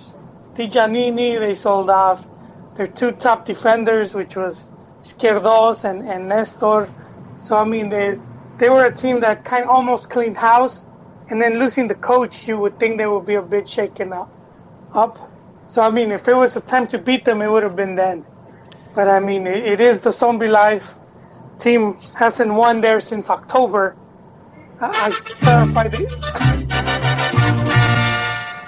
Except in Copa. They, except in Copa M X. Yeah. Yeah, but they haven't won a league. A league game, I should say. You know, this they is... won Copa. Huh? This is another one of of of, of Fernando's. Uh, of, it, it, it's like the it's like the, the Fernando curse. You know, the, he cursed Giovanni by by by by by saying what he said. He he has he has cursed Chivas by saying that they're going to win the Copa M X Campeonísimo. It's it's like it's like it's like one of the one of one of the the, the, the truths. Fernando's truths is is going to be they're going to be terrible in the league, but man, they're going to. They're going to win a boatload of, of, of Copa Mekis trophies. Vamos al Minerva, Joel, to celebrate the Copa Mekis. Oh, no, I don't they're, see the fans celebrating anymore. They're going for it a little early, too. They're, uh, it seems like even at the beginning of the season, they've given up on the, the league, and they're going for the Copa. But, nah, that's not it. But, you know, I don't want to stray, stray from Santos' talk. I feel like there's something going on where it's like, I, I didn't see the players try to get the coach back. You know how it usually happens. They come out in favor have, of him. Yeah, or, or back him up or, or, you know, make... And I didn't I didn't see anything on, I, on that. I seriously, I seriously doubt that um, that the players, at least the important, I guess, uh, leaders of the team wouldn't have been consulted on some level as to, hey, what, what do you guys think? What went down? I would like to think that they were consulted, and, and ultimately the team decided that that maybe the coach should go. Man, that's I, pretty I, brutal. I was just shocked that it was, you know, Uruguayo contra Uruguayo, man, because I remember that's, you know, when they won it last, you know, last season, there was, what, about, you know, between the coach and there was, what, four or four Uruguayan players. You would think that they would stick together, man, you know? Ron, what what would you what would you pay more to see? Charrúa contra Charrúa or Chiva contra Chiva? Chiva contra Chiva.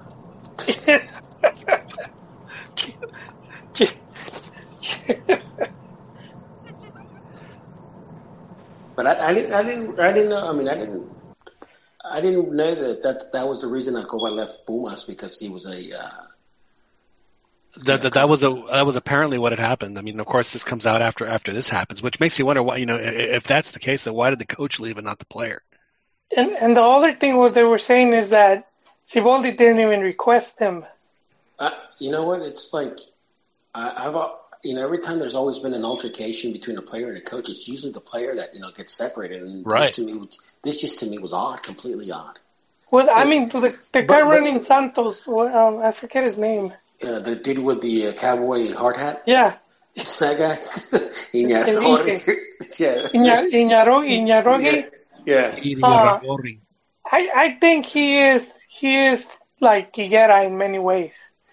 He just knows how to how to like carry himself better. I, I think I think Siboldi, you know, there, there's a there's a comment that, for example, you know, Juan Carlos Osorio said, you know, that you know he would leave the team. You know, under three circumstances, if he no longer had the respect of his players, if the players did not, you know, I, I forget there was three things, but it was basically, you know, the gist of it was that. I think that's probably why Siboldi left is because, you know what?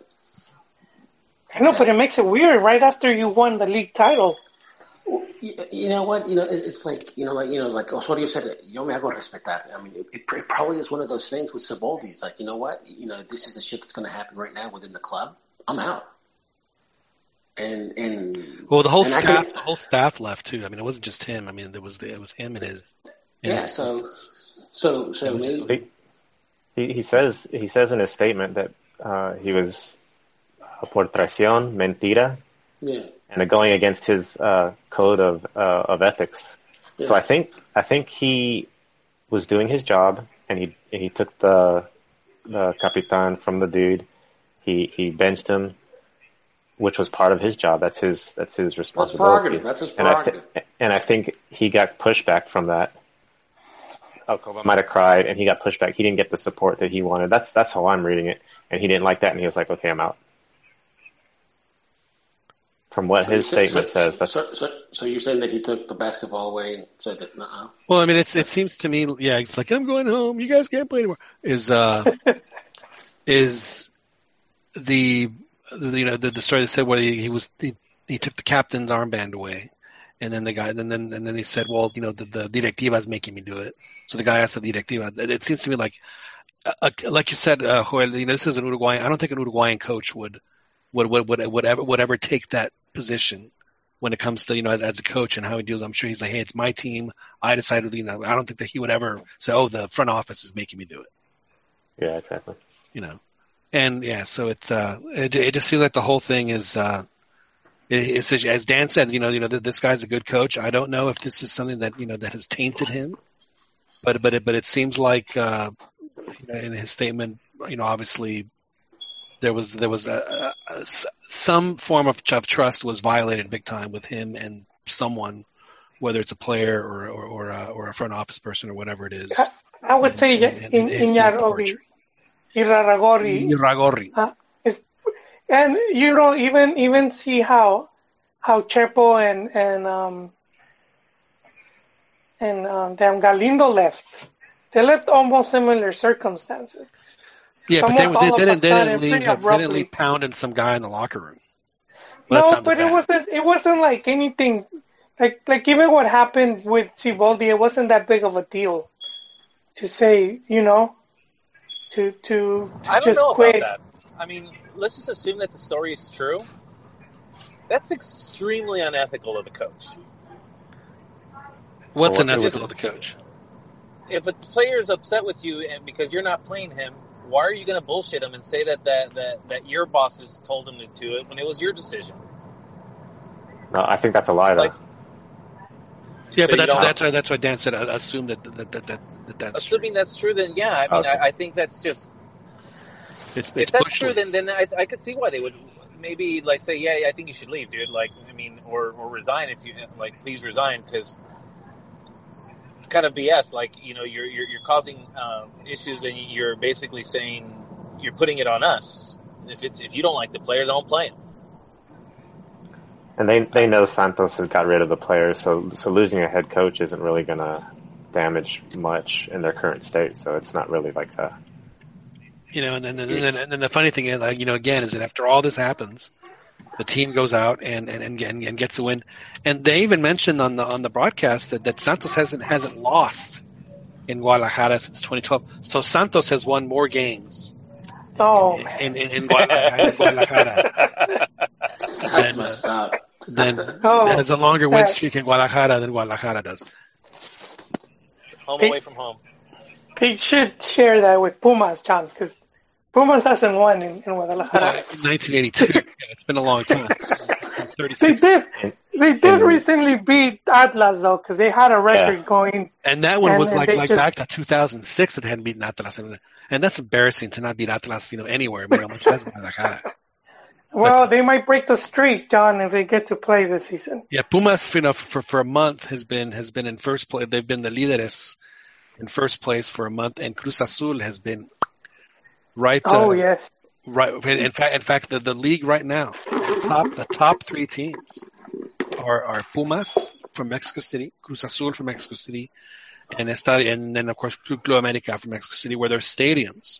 Of course, Cruz Azul is now playing at the Azteca, right. Which oh my God. Are, and, are and you know what? Miles apart.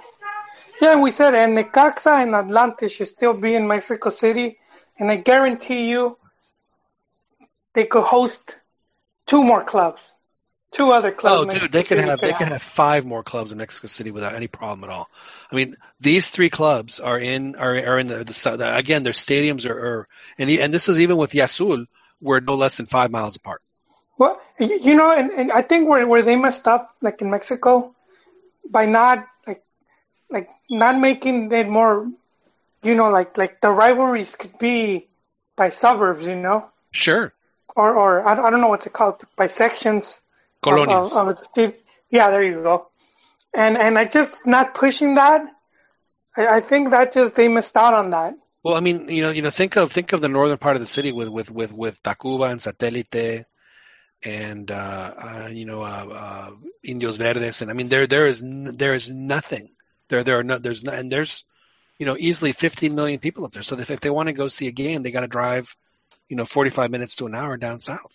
Hopefully, yeah. los, bur- hopefully los Burros Blancos get promoted. And then we get a Polytechnico. Yeah, but, but, but, but they're, but they're in the south too. No, they're, they're up north. They're up north. Oh, are they? Yeah, because uh, UNAM, UNAM is oh, down, I'm thinking, down south. I'm thinking, yeah. Polytechnic was up up north, and uh, it, and I remember that because my dad, uh, my dad's an alum from there. Yeah, that, that's where I agree with Ron. With, I remember Ron talking about this way back, way, way back. Yeah, in fact, in, in, yeah, in, in the book, and, and, and, and this is a book written, if I'm not mistaken, in nineteen fifty-five, which I have. It's called El, El Fútbol Mexicano Ya No Es Joven from Carlos, I forget his name, uh, and he and, and he talks about Pumas, uh, Pumas and Polytechnico and stuff like that. So, I mean, it's like, I, I wish, you know, tech, you know, Polytechnico's now in the third division, and I actually follow them on Twitter and stuff like that. I'm, I'm hoping, I really do hope that they, uh, that they can get into the, the first division in the next ten years or so. No, but, but you, you would talk about on how, how when the F M F was restructured and how the amateur sector was completely cut off. No, yeah, yeah. You know, yeah, they, they used to control the majority. Yeah, they, they had seventy. They had seventy percent of the votes, and then next thing you know, the first division owners said bullshit. And yeah, but also also remember that the amateurs are uh, the ones that had all the money, because it was. I mean, you know, no, they, they, they, they didn't have the money. They, they, had, they didn't have the money. They had the control. They had the control. They had to control the federation, and right. and as last, you know, uh, and they were desperate because they knew that they were going to lose power, and they tried to even go to FIFA and. FIFA just, you know, they they were gonna they didn't say anything. They were just gonna wait for the winner of the battle. But and but you know like, but but losing that losing that, that whole amateur sector where it's like, they're, you know, like not not um, how do you say, impulsando the yeah. sport and, and like even like at the high school and collegiate level, and, and to get like, cause, cause you know how it could be even with like high school teams, you have rivalry with the school from across, you know, then the high school just down over in A S S kids. To, there's already like a rivalry there. And, and it's, it's something you see like a lot in Argentina with, with, you see a lot of these clubs that they're not that far from each other. And there's like just big rivalries, you know? You know what? I, I, I wouldn't want, I wouldn't want it back the way they had it before, where the amateur sector had more power. Cause I, I I'm a strong firm believer oh, yeah. that when, when you have your money, when you have, you know, skin in the game, it means a little bit more to you to do things right. Yeah, and, yeah. And, and uh, I think even though sometimes they mess up, I, I think that, you know, with the club owners having more of the control, I, I think, I think, it, I think it's better. I'm not saying that it's the, the, the ideal solution or the ideal way, but I'd rather take what we have now than what we had before. No, I, I agree with you, Ron. I'm just saying they shouldn't abandon it completely. Like they should have still invested some money at least, and especially if the government's not doing it. Just, you're, you're, you know, right. building parks and, and, and putting up fields and stuff like that. No, I, I think you're right. In fact, you know, uh, I mean, I think they tried for a while. I mean, they had that Liga Universitaria sponsored by the Federation. And, but I just, I, I just think, I also think it's a, it's a matter of the press. I mean, they, they don't, I've always, you know, they've spent years knocking the, the, the, the second division. They've always referred to it, you know, as el infierno, no, the, el calvario, going down to, you know, to the, to the, to the, to a crap league. So, I mean, I, I just think that the press has never really been able to market it, and, and, and it hurts them because, I mean, if they weren't able to market it, it would mean, it would mean more jobs for them as well, you know? So, I don't know. I just, I just wish that they, they would market it better. So here are the uh, the names of the uh, of the first uh, the first Liga Liga Mexicana. It was América, mm-hmm.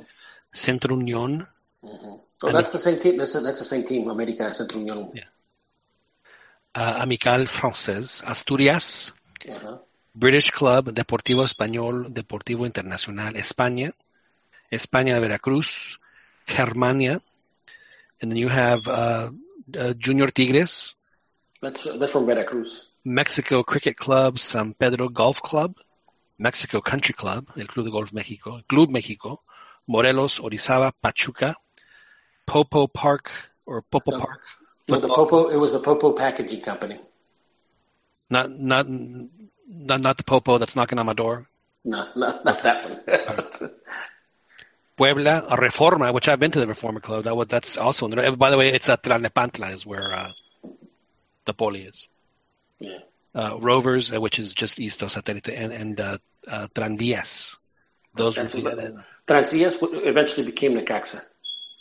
Yes, it did. You're exact. And then, uh, then the Reforma Club actually was the, they were the ones that won the most titles back then. They they were, uh, which was, uh, which I, which I found fascinating because that, that's like you know of all the crazy super duper exclusive clubs, that was the only one I because I, I had a buddy that that, that belonged. So, like, once every six months, I'd get to go to the – they had great parfaits. Yeah, I do remember that, to the to the Reforma Club. They, they, uh, Club España still actually exists. Uh, yeah, so does Club, Club, Club Mexico, too. Yeah, I mean, I mean, there's about there's about four or five of them that te- that they're, the clubs still exist in Mexico City, but they just, you know, they're, they're actual social clubs. Yeah. And, you know, this was something that Tom brought up when he was on the show uh, when we were previewing England for the World Cup, where he was saying that, he, you know, to him – you know, where, where uh, you know, cities all over England have, you know, ten, eleven, twelve clubs. You know, even even the smaller cities have four or five. So the fact that Mexico City only has three, and then the fact that they're so close together, it's just, it just, it, it boggles his mind. He says it just, it's just completely doesn't make sense. So I, I, w- I personally would also like to see, uh, you know, I think a team in, in Satélite or the north part of the city, uh, if they were going to, uh, would be a, would be a huge, Rival, rival, there would be a huge rivalry game with, with America if they did that, if they, if they did a North versus South in in uh, in Mexico City. Yeah, you know what, John, I agree, but but I still feel that they they need at least this is where Copa M X could be used, you know, or other similar tournaments to to uh, to push these rivalries because because even uh, even even back when. Uh, You had like Tecos, you know, Tecos and, and It, it just didn't seem like much of a rivalry when, when they would play Atlas or Chivas.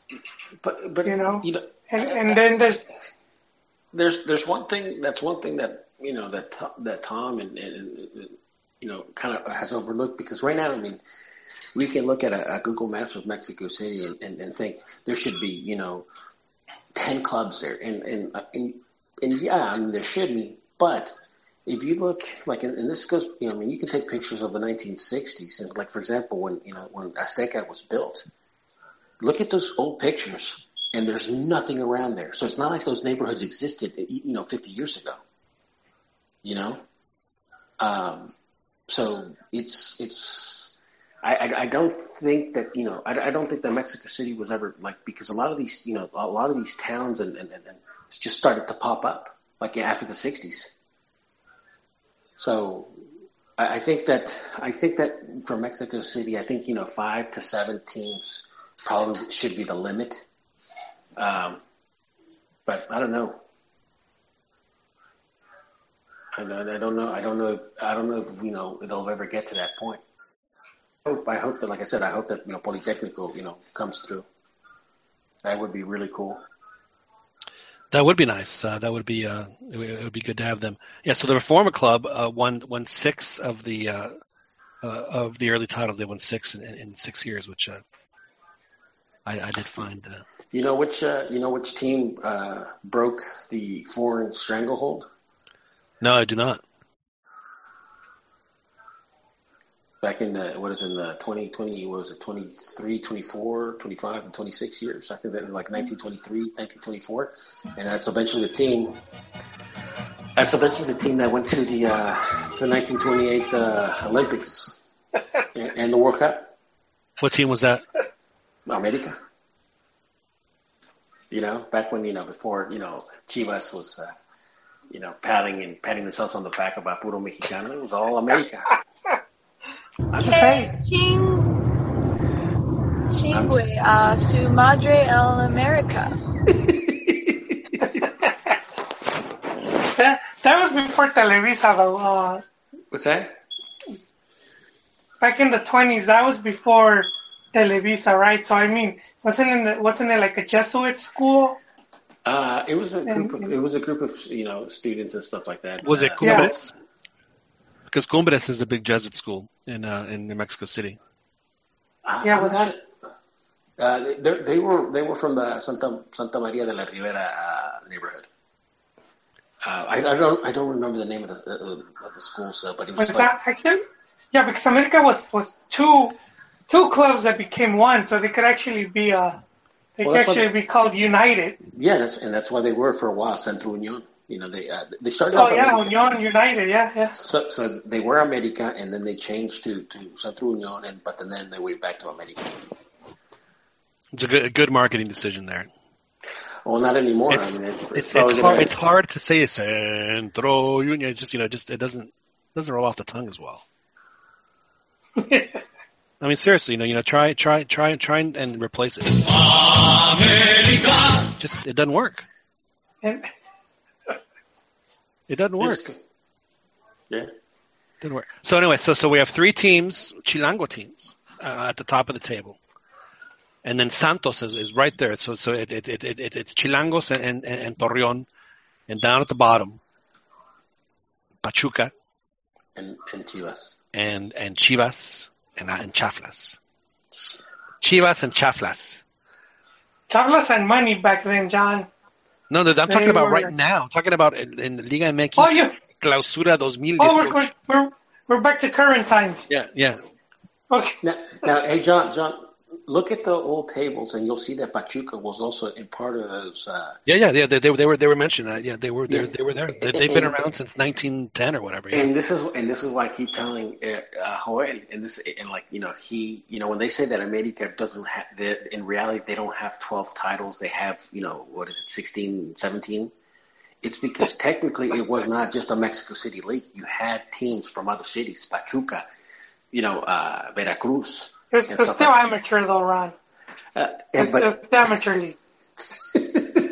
But FIFA. Oh, by the way, speaking of which, with with uh, with, a, with uh, the World Cup, you know, coming to Mexico, and obviously, uh, and even for the one in, two, in Qatar, they're going to obviously the leagues are going to have to, you know, have a different format.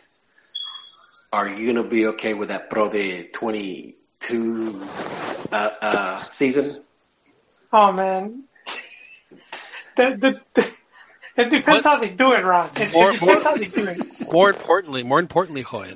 More importantly. So, like, if Chivas if, wins, if the Pro Chivas de twenty-two, wins the Pro de twenty-two, are you going to put an asterisk? I would, man. I, I mean, it depends, because that that one Pro de was like eight games total. That's it. Um, they just played like eight games. And how you, how you going to claim a league championship when you you didn't okay, even okay. play each team from the league? You just played eight games.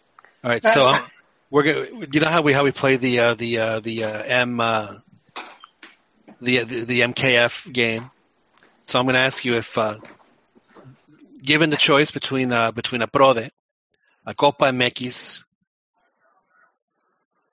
and I guess a Conca Champions, we'll throw that in there.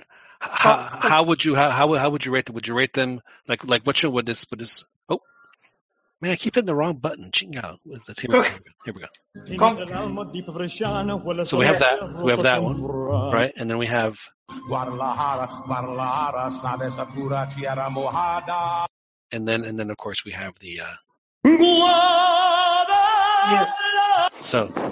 Conca so. Champions gets gets uh, Chente. And then, uh, okay. Uh huh. Copa M X gets uh gets uh man, Nat King Cole. Nat King Cole. And then so, the, so, okay. the Pro de the Pro de would go to, to the King. Uh, so the so the so the Pro de the Pro de is, is in your mind the, the least. If it's eight games, yes, guys. You're playing just four or five games. That's that's not even shouldn't even be called a league title. Well, let's think about this. So, so if they start it in July, and then they, and then they, all they have to do is not play Liguilla, and it's done, and they can just have a seventeen-game season, and yeah, that, that would be a very satisfying uh, a tournament win for somebody. Yeah. Or at the very least, yeah. let the top two let the top two play. Well, but see, that's that's the thing with Pro de, and, and Ron laughs because he knows this. It, it was meant to be like as a, it was it was given like a cup format, so it was it was kind of seen as a cup tournament. And then later they said, well, it counts as a league title. That's that's where my criticism comes from. It's like, what? Oh, so it, was, it was, so it was added. It was added after the fact. Yeah, that's that's pretty much. That's that's pretty honestly. Much, I, mean, I think that that that that is a little. Uh, that is a little. That is some weak tea, sir. That is weak tea. Wait, for me? Yeah, it's it, it's it's just, just a matter of semantics. Well, I mean, league, league. You, you would think if you are a league champion, you play every team from that league. Well, it, it doesn't always work. That, it doesn't always work that way. Yeah, but but I guess like all the teams did compete. So I mean, you could you could argue your a point, you know. But but for me, I would like to see my team play every team to be better than every team, not just than the group you were given. So what you're saying is that you would like to see Mexico play World Cup qualifiers starting from the first stages of the World Cup. No, no, that's, that's not, no, no, no, my team. That's qualifying, man. That's, I'm kidding, I'm kidding, I'm kidding. Don't say league, just league. You and, cause man, me even, you and I don't like league. I, I never really liked it. It's exciting, yes, I'm not denying it. But I, I would prefer to not have it. I would rather just have even if you're going to have a short season, just have it by points. And then you could just have Copa, you know, you could have like the different Copa M X, and you could even have another Copa if you wanted to. And Chivas, the, the Copa M X Campeonissimo, is being built, being built as we, as we speak, uh, as we speak. So who, who do you see taking the title this, this year then? You know, I never got to make uh, any kind of, uh, you know, I've been sticking with Cruz Azul for the past couple of years, and uh, and I do think that they have a they have a chance, but uh, it's going to be. Uh, I, I always think that the Apertura is a lot more exciting than the Clausura, just because the teams are a little fresher. So, I don't know. I'm I'm still going to stick with with Cruz Azul for the for the third tournament in a row. Uh, you know what? The, you know the fact that América is generating a lot of goals right now. It, it's like, mm, I mean, if they can keep it up, you know, into week ten, you know, at least the way they're generating plays, it's like maybe, maybe, you know, I'll I'll, I'll call it. You know, because I mean, they're they're they're they're really starting to generate a lot of goals. Yeah. You know, goal goal opportunities. You're uh, the hairs in the back of your neck are are, are are thinking about maybe considering the possibility that maybe in a couple of weeks we might start standing up. Uh, normally I, I so, say it's too early too early to tell right now, but it's just I mean the fact that they're just generating goal after goal opportunity and so and, and, and are, are your and league. Are your eyebrows fully raised, or are they just three quarters raised? With, three quarters with, right three, now. Okay, so three quarters. Yeah. I mean, I, I I I will say this. I, I think that they're that they should be a shoo-in at least for the semifinals, like I did last last uh, last tournament. Um, just making sure that you know players are healthy, and because I mean last year there was a hospital, and, and even to a certain degree this year we've had you know already a couple of injuries. Uh, I mean, I you know, I think Menes is still, you know, uh, the French, uh, the Frenchman. I think he's still, uh, uh, still injured. And I know that there was yeah, another player. Yeah, he's been injured twice. He, uh, he had a broken collarbone last season, and then yeah. this injury this season, he has bad luck. Yeah, yeah, and, uh, and he's, and he's been a good player when he's played. That that, that that's been the unfortunate part. Yeah, and I think I forget the other player. I mean, uh, there was another player that got injured in spring training. Uh, fuck, fuck, forget his name. Um, but. If they if they can remain healthy, uh, I think I think I think that they, they could make it to the play uh, to the finals. I'd like to see them make. I'd like to see them play the Copa M X finals just to give the Copa M X, you know, le, you know, to give it legitimacy. You know, sorry, sure. sorry, Coyle. um, so, uh, you know, the, the the thing that I like about Club América right now, and I think that this is what.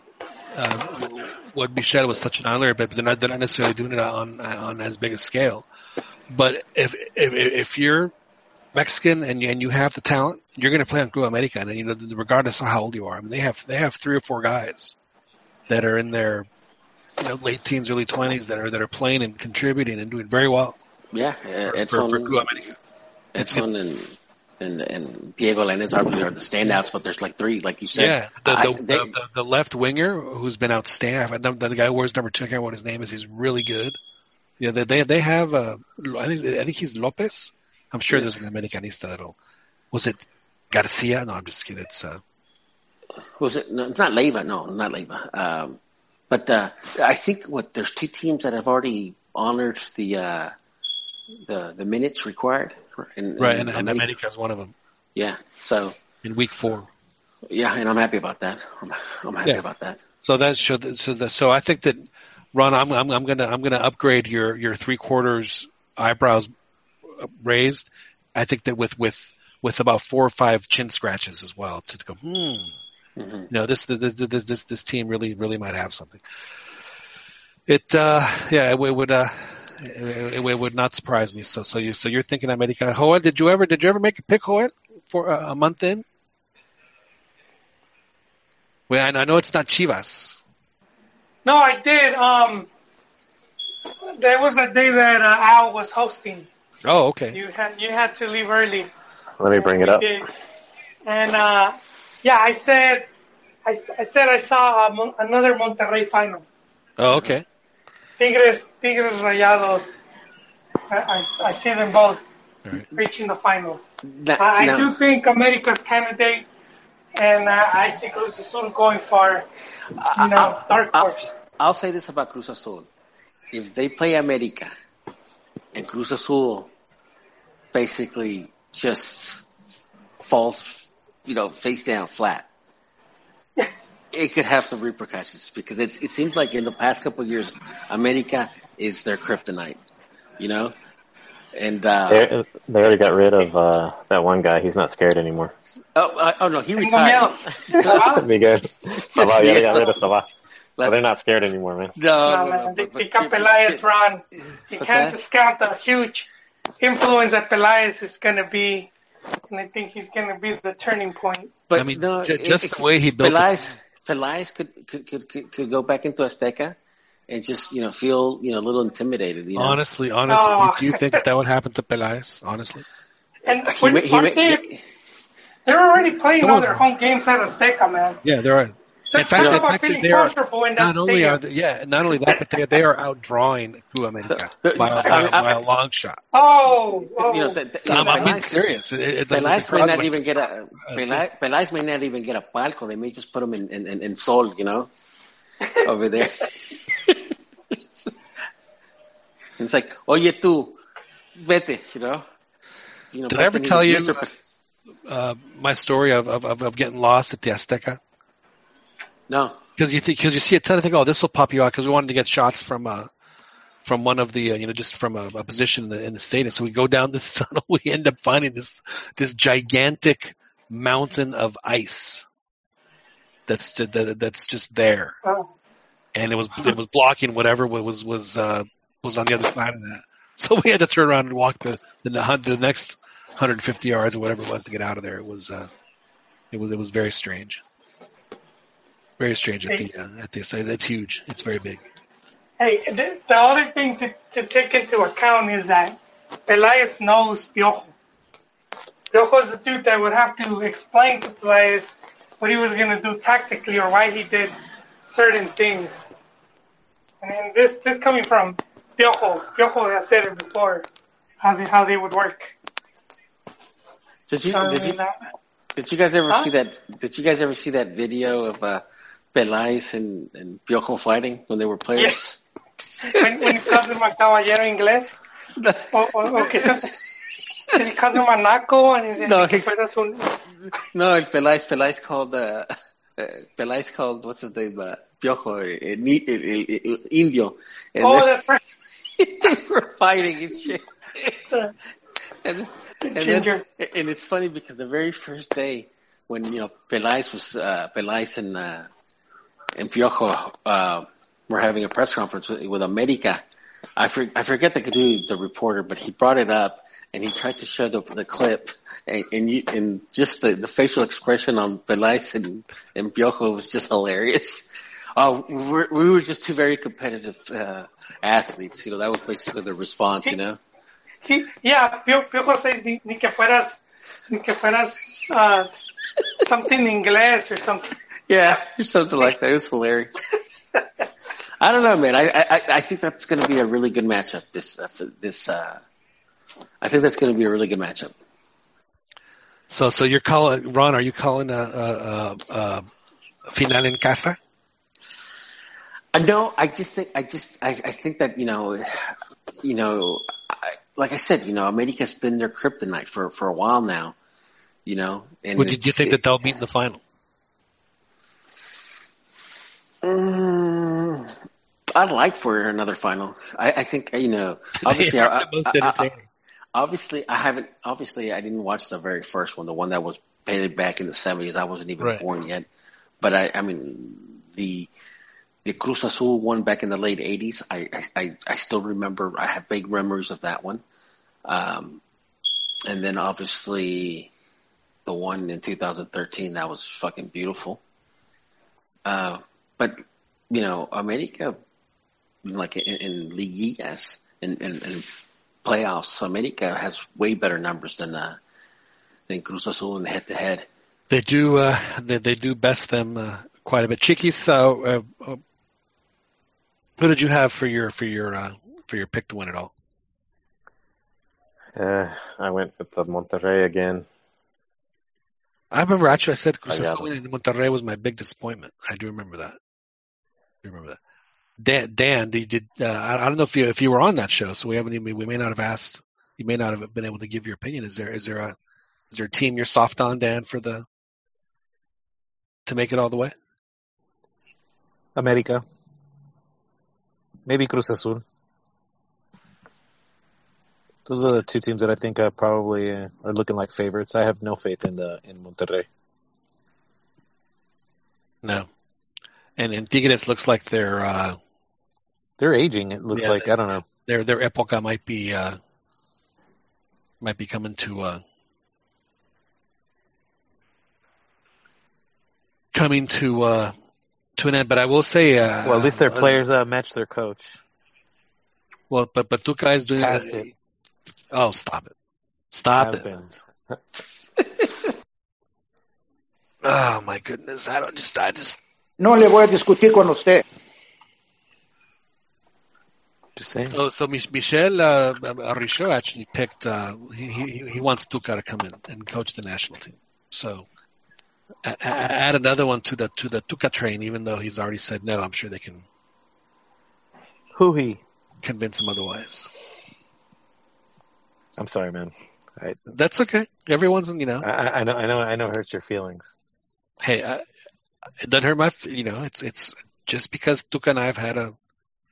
A relationship for, for, for a long time. It's uh, it's okay. It's everyone is entitled to their opinion, and you know when uh, when when when when Tuca takes you know Mexico to the semifinals. Now his contract ends in twenty twenty, right? Yeah. How convenient. Yeah. See, I think that that's. I just I just I just don't think Tuca wants to do the the Gold Cup. The Gold Cup. He just doesn't want to do it. It's gonna, you know, Mexico has to win it, dude, or else no confederations. But I don't, I don't know if they're gonna. I don't know how they can have the confederations because you can't do a winner confederations. Yeah, I know, I know. So I mean, they're probably gonna have to do it in another country. And honestly, though, it, it what good is it?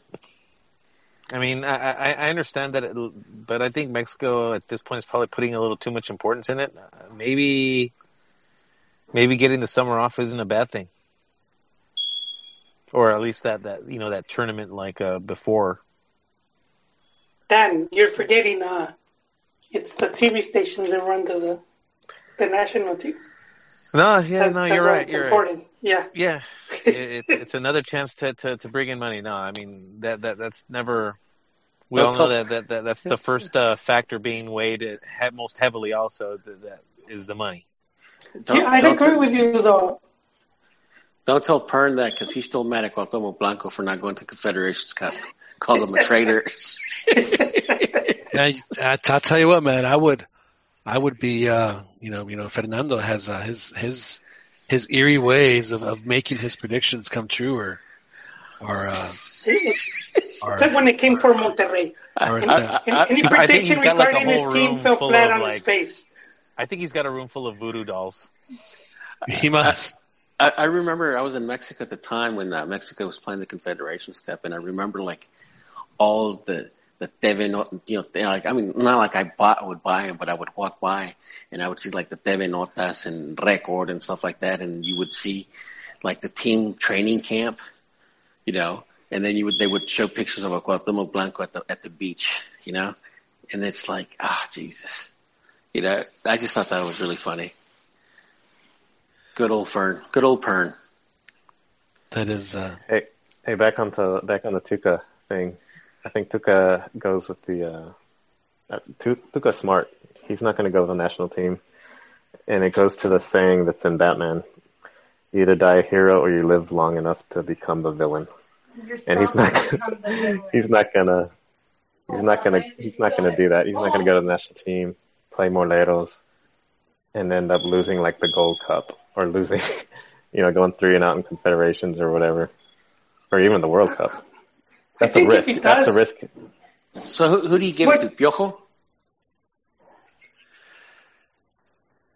Uh, I mean, in, in, in Liga M X, well, I, I know who Joel would pick.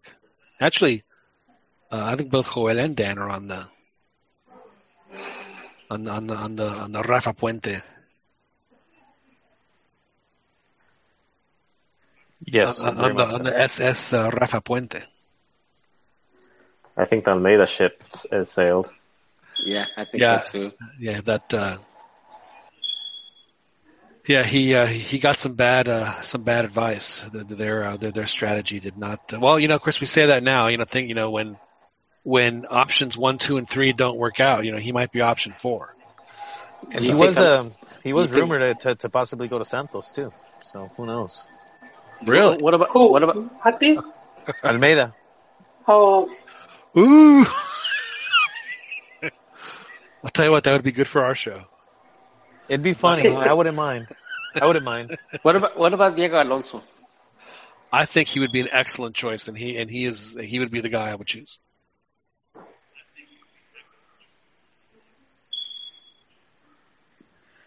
Ah, it's tough. It's a tough choice. But and, but but here's the thing, dude. I you know, and, and I don't think you know they should criticize. I mean, obviously they're going to do it, but I I really don't think that there's a rush to get to find a coach right now. You know, you don't really um, need him until March of next year. Yeah, you don't. So it's like, you know, you know, sit down, interview, because you know this may be the first time where the federation actually does plan for an eight-year process. Because because they're going to host it in in, in twenty uh, twenty six, so rather than looking at four terms, because normally when they interview, they're interviewing for four for four years, and stuff like that. So I think, I I think that they're going to that uh, I don't think we're going to see a head coach for a while. Like you know you know, I, I know that they're going to use Stuka and stuff like that, but I don't know. I I'd like to like I said I don't I don't think that Diego Alonso would be a bad choice. Um, it's sad. It's sad that Matias Almeida's, you know, finished the way he did at Chivas, because I think that he probably would have been a strong candidate had he still been with Chivas. Um, and and I think people, and I think the you know people, some of the people in the federation would understand is that you know it's it's hard to manage Chivas because I mean obviously they jack up the prices for, for them, and you know that's. He did miracles, man. He, he he really did a good job with Chivas. I know Hoyle doesn't want to give him credit for it, but he, he did.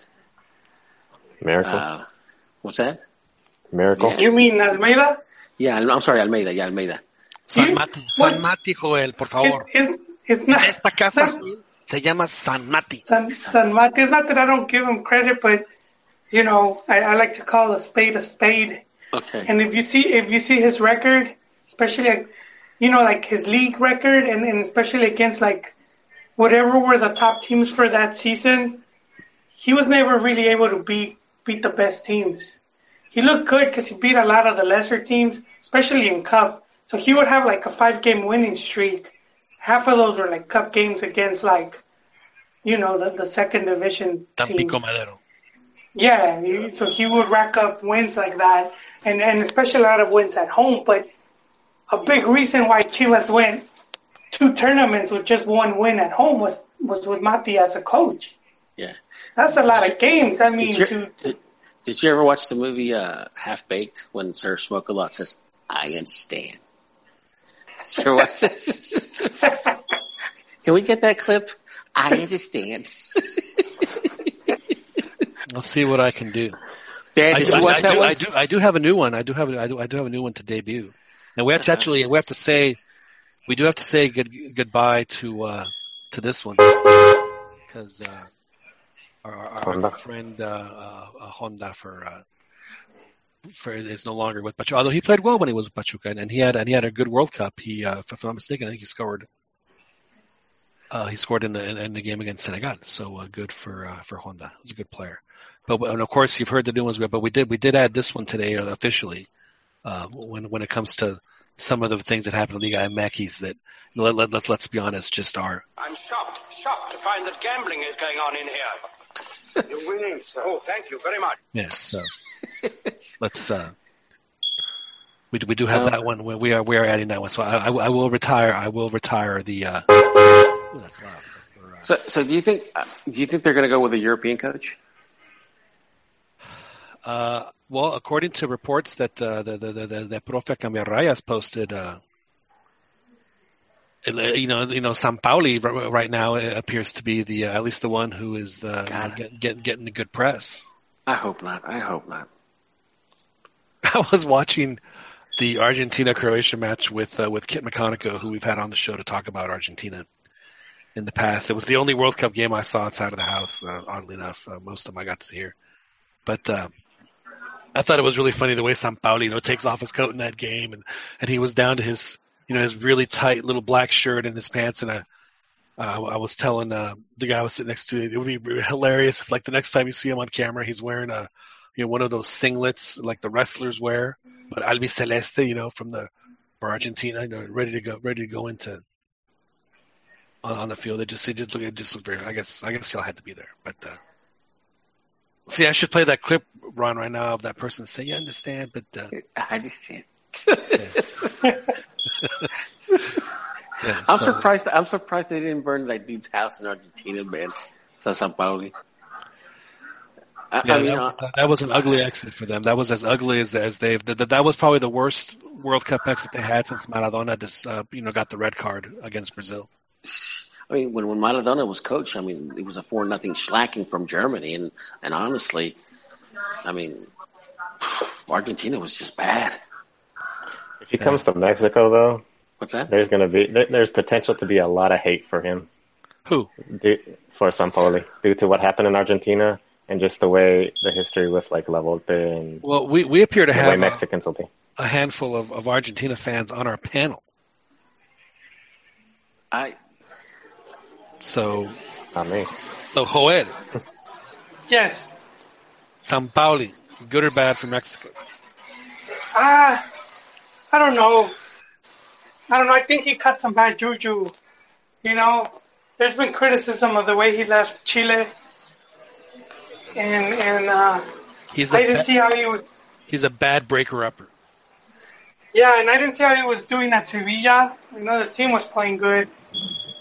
And then the, all the locker room problems. But you can't attribute all of that to him because he inherited a broken team. This in Argentina, they look like Mexico. You know, with, with going through four coaches in one World Cup cycle. Was it that bad for Argentina? But, but here's here, here's here's one of the things that I don't that I don't that bothers me about Sampaoli as the Mexican national coach. He threw a lot of the players uh, for Chile under the bus. You know, criticized them.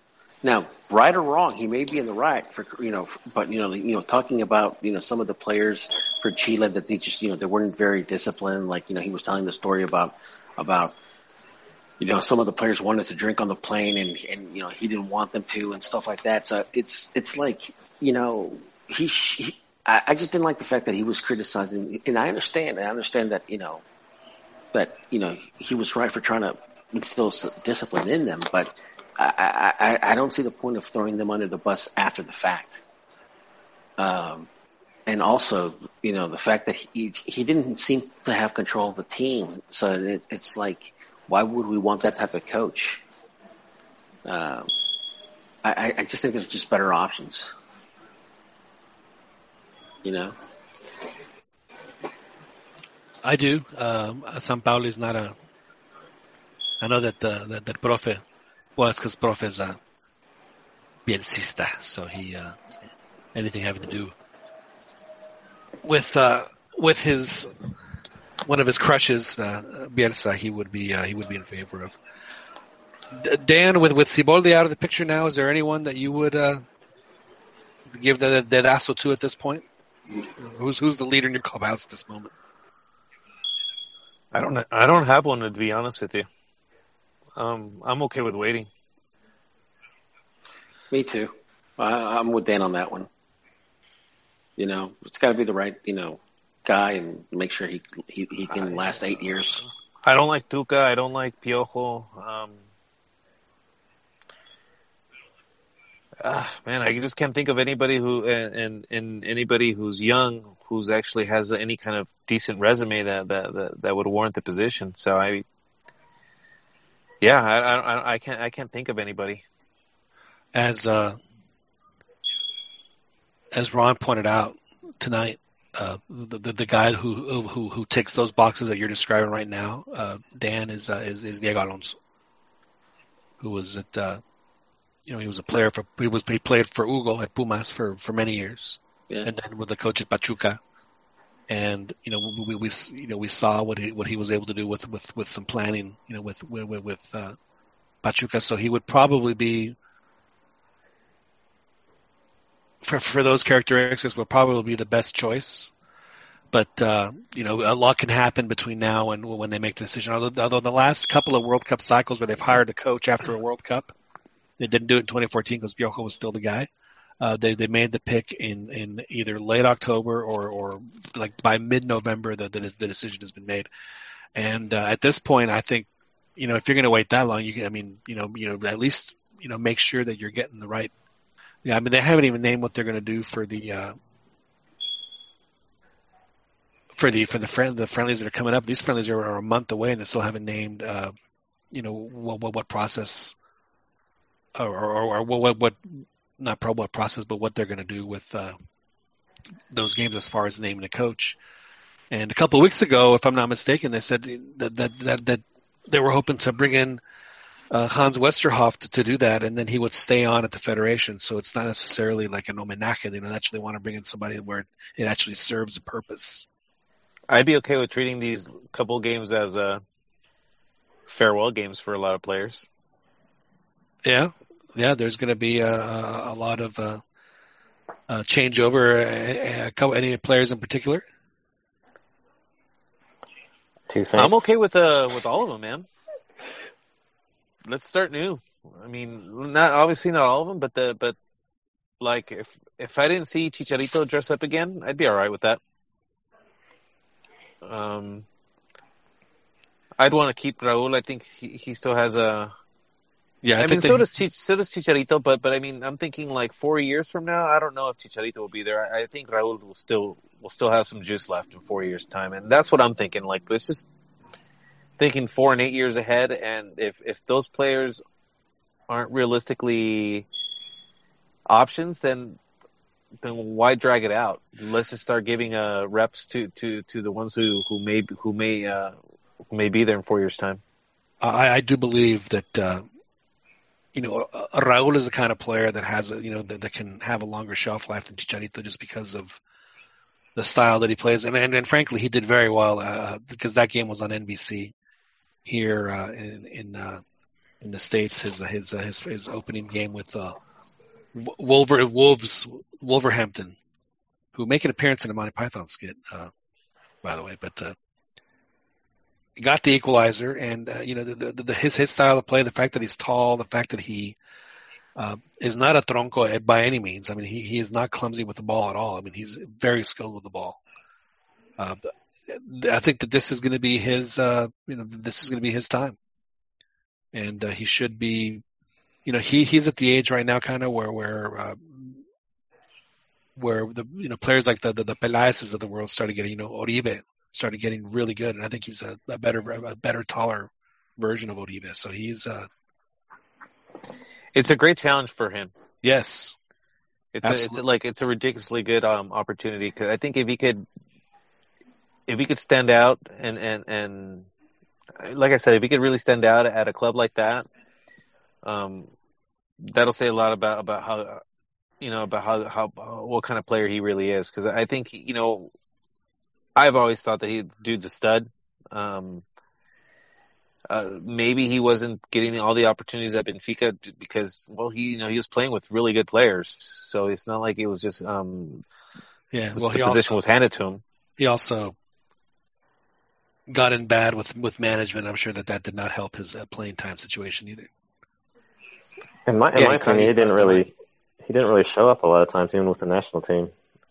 He yeah, didn't, but he never, he didn't he never live up. Got a chance, though. Well, and the chances he did, he didn't live up to the expectations. And I and I will say, this last game, he did score a goal. He had an opportunity that he it was one on one with the keeper, and he sort of, uh, well, the keeper blocked it. But uh, I will say that they were playing against ten, ten players. Yeah, but it doesn't uh, matter. On that game. I mean, they're playing with ten players, but you know the the guy that was. I'm just saying, I just I would be cautious because he hasn't shown. I've expected a lot more than what he's shown, so hopefully he does end up resulting. But I've been waiting for a little while for him to. Well, well, to do something you're great. you're you're glossing over the fact that, like, in I'd say for at least two years in in games where they absolutely needed goals, he's come through plenty of times in Champions League, even. Um, I, I think he's. That, that's why I think. Like, I think dude, dude has the stomach for, for, for the big games. Um, I, I just maybe he, he hasn't he maybe it's maybe it's maybe I'm, I'm I'm overlooking the fact that he was never able to secure a starting spot at Benfica, but but I he did though, be... and they were and, and they were going to sell him to some team in China for fifty million dollars, you know, which is great business for Benfica, but. But I was like, I don't want to go to China, and the you know the deal fell through because because they, they do have a choice over there to, whether they want to go or not, and you know they didn't. Benfica did not sign Raul Jimenez to play for five years at Benfica. They signed Raul Jimenez to sell him for fifty million dollars to a team that makes an offer. Yeah, and they so they, so and that, that totally did. Soured their relationship, and it just I mean it was he never got the same opportunities he got after that. I mean, it was, this is a loan. Though, right? That he's on, so they could still potentially make some money off him if he if he does have a good season, which right. I'm sure they're hoping for. He's, he's part of the, the kind of search management. Actually, super no, agent. I think that this was a uh, this was a, a compra definitiva, wasn't it? Or is well, it? A, I think he's he has stock in that team, that, that Mendes guy. In in, in Wolves, I, I bet the Raúl's one also one of the few Mexican players that does Rabonas. So that's and, a plus. And did it by, by sitting on the you know after sitting on the bench for three weeks. Yeah, yeah, that's a sweet ass play, dude. That's you know the, the guy. He's willing to you know try things on the field. You know, he's willing to experiment. That's like all that. You can ask for. Is just, maybe Chicharito's like been has, has taken the the the starting role, and with him out of the way, Raul Jimenez will get more time on the national team and, and show off his skills a little bit more. Because he has, he, I remember even his his uh, bicycle kick. Chicharito was pretty much just at his at, at his feet bowing at him when he when he scored that goal against Panama. Yeah, I, I, I think I think Raúl, I think he's a a, a, a better football player than Chicharito in, in terms of uh, ability. Um, I, yeah, I but what I, what has that? what has been shown though is Chicharito is more clutch. In scoring actual goals, but it also ha- it, but but it also happens to have and like and Chicharito's, you know, you can tell when a coach wants you and when a coach doesn't want you. You know, like you know Ferguson wanted Chicharito, you know, and then you can tell like over there in in Leverkusen, you know, the coach wanted Chicharito, not so much, you know, when you know when he was with uh, Moyes and stuff like that. So I, I, I think that, I mean that that's kind of hurt a lot of the Mexican players in Europe, you know. Uh, you can tell, you know, you can tell when, like, you know, the, the teams like, you know, P S V Eindhoven, they like, you know, the, the Mexican players that they sign, and, and, and they've done really well for them. You know, going back from, you know, going back to to, to Massa and and and, and Salcido and all those guys, you know. Um, so I mean that that also that also matters, you know. I mean, I mean they can't. Uh, I mean, obviously, you know, you know, Hugo Sanchez is an exception. It's like, you know, when you went and the coach didn't want you, I mean. He he had to prove it, you know, had to prove it to the coach that he was better. Uh, but I mean, I still think though the adversity that, that these players are getting, because they'd be undisputed starters if they were playing in in, in Mexico.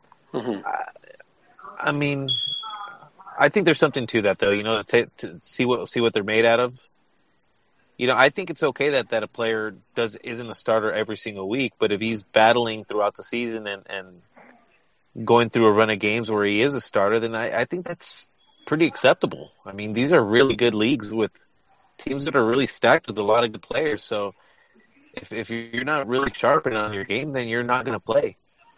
I also it's also I, the fact that they're they're uh, these are Mexican players we're talking about in Europe, and. Uh, You have to prove yourself even even more than the normal player. Take, for example, Navas, who gets pushed to the side for uh, for Courtois. That's that's, what, that's a prime. That's, for, that's, that's a prime for ex- no reason. For no reason. So that's a prime example. Uh, it's just the Americas. It's Central America, Mexico. Now, if if uh, Navas was Argentinian, Brazilian, then there would be another. Another story. That that was a shame what they did to Navas, what they've done to Navas. But is he is he still on the team? Uh, to my knowledge, yes. Yeah, he he, he took a goal. He played just uh, when was it? I think this week he played or last week, and he uh, he got scored on pretty easily. With oh, well, they lost to Atletico. Yeah, for the yeah, Super Supercopa. Yeah, Supercopa. Although that goal he got scored on was no one was going to stop that. That was a bullet from Diego Costa. So I, I, I've been hating on Navas, but I, I see the uh, I see the the difficulties that a Costa Rican or a Mexican will have against like a Belgian or a European player. But that's that's well, the struggle. I don't, I don't think I don't I personally don't think I don't, at least recently I don't think Mexican players have gotten shortchanged. I think the ones who struggle to find minutes is because they're struggling. I'll give you an example. I've seen them on the national team struggle, so like it doesn't surprise me that a lot of these guys, like Layun, is very hot and cold. He's a streaky player. When he's hot, when he's on, you know, he, he he's going to give you goals. He's going to create chances. Well, I'll give you an example that, that goes against. So a lot of he's just a complete liability.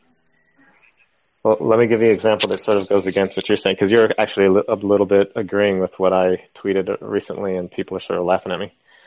Uh, Memo Ochoa, the great, the great, the great World Cup that he had, two World Cups, I, I guess, that he had, and uh, and and look what, what where that got him. And I called him, you know, maybe it's overrated. Maybe everyone's blaming the agent and and the E U passport and all this, but uh, maybe he's overrated. Maybe, well, no, that's uh, it right there. The E U passport is everything. Well, well why? In the past, but he, where, where, where, he was where he you, was you, with you. You've explained in the past how goalkeepers aren't that important. I think on some level you're right. Um, you know, when when when push comes to shove, and you have a couple of very like precious spots for for uh, for a foreigner, you're not gonna spend. You're not gonna waste it on a goalkeeper right. when you can find an adequate replacement. Maybe not as good as Memo, but an adequate replacement for much cheaper, and you can you can use that that that precious spot for a striker or, or a midfielder. You know, honestly, I, I think the one that – personally, and this is my personal opinion, the one that, that, that I think screwed, you know, screwed Memo over more so than his agent, or, you know, uh, was Javier Aguirre, because the two thousand ten World Cup was was for him. And I guarantee you, if he would have started and he would have gone to the World Cup, he would have he would have gone to Europe uh, sooner. And he'd, prob- and he'd probably be with a better, you know, with a better club. But but, but also, uh, Ron, yeah. if you would have stayed in Lazio mm-hmm. or just in France for another year, he would have gotten uh, a E U passport. And doesn't he already have it? No, he doesn't. No, have it. That, that's what that's, that's right, what's hamstringing yeah. him. Yeah. Well, yeah, to me, that's he, the number one issue. He had a chance if he would have stayed in France, but he went to Spain. And he's been there seven years. And he, and he and, hasn't been able to play it. And that's what, he, what messed him up in Spain. He didn't even play, and he was so just right in the line.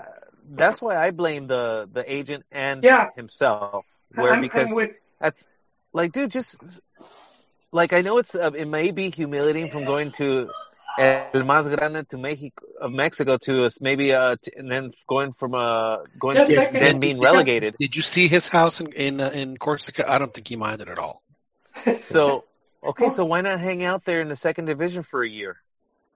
Or even two, if it means that you're going to get that that that, yeah. that passport that just you could walk in anywhere, and if they like you, if they want you, then that's it. No, you don't have any I, other issue. I'm with you, Dan. He would have had offers. He would have certainly had more offers than, than Napoli trying to shortchange him, you know, pay him peanuts. Well, just all of these teams, all of these teams that have that have gotten him, like, you just shake your head. But even his entire European career is just one big, just like massive shake of the head. Like, like I can't believe this is where you're playing, dude. But, but take for example, even Malaga. He he, is, he was at Malaga, and he didn't get the starting role to Kameni, who didn't have two great World Cups like he did. So obviously, a coach. I don't know if the coach just didn't like him or or like or preferred you know, Kameni. The coach in Malaga was was Cameroonian, like like like Kameni.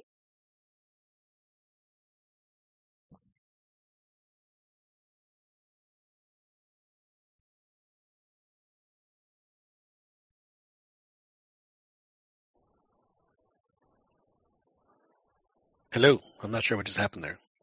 Yeah, I got disconnected. Hello? Yeah, everyone's I got back. booted. Was everyone else booted as well? Everyone else got booted. I'm not sure what happened there, but we're all back and still broadcasting. Hold on. Oh, we'll come back. Well, you know, I'm, I'm going to mention something. I, I think, you know, we must not forget that it's a business, and there's a big business in the whole player transfer, you know, selling and, and placing players and all that. And and I think that that's, that's has been one of the hindrances for some of these players. Uh, so it depends who who who you have, you know, that that could get you good good contracts. So, I mean, Jimenez is a good example.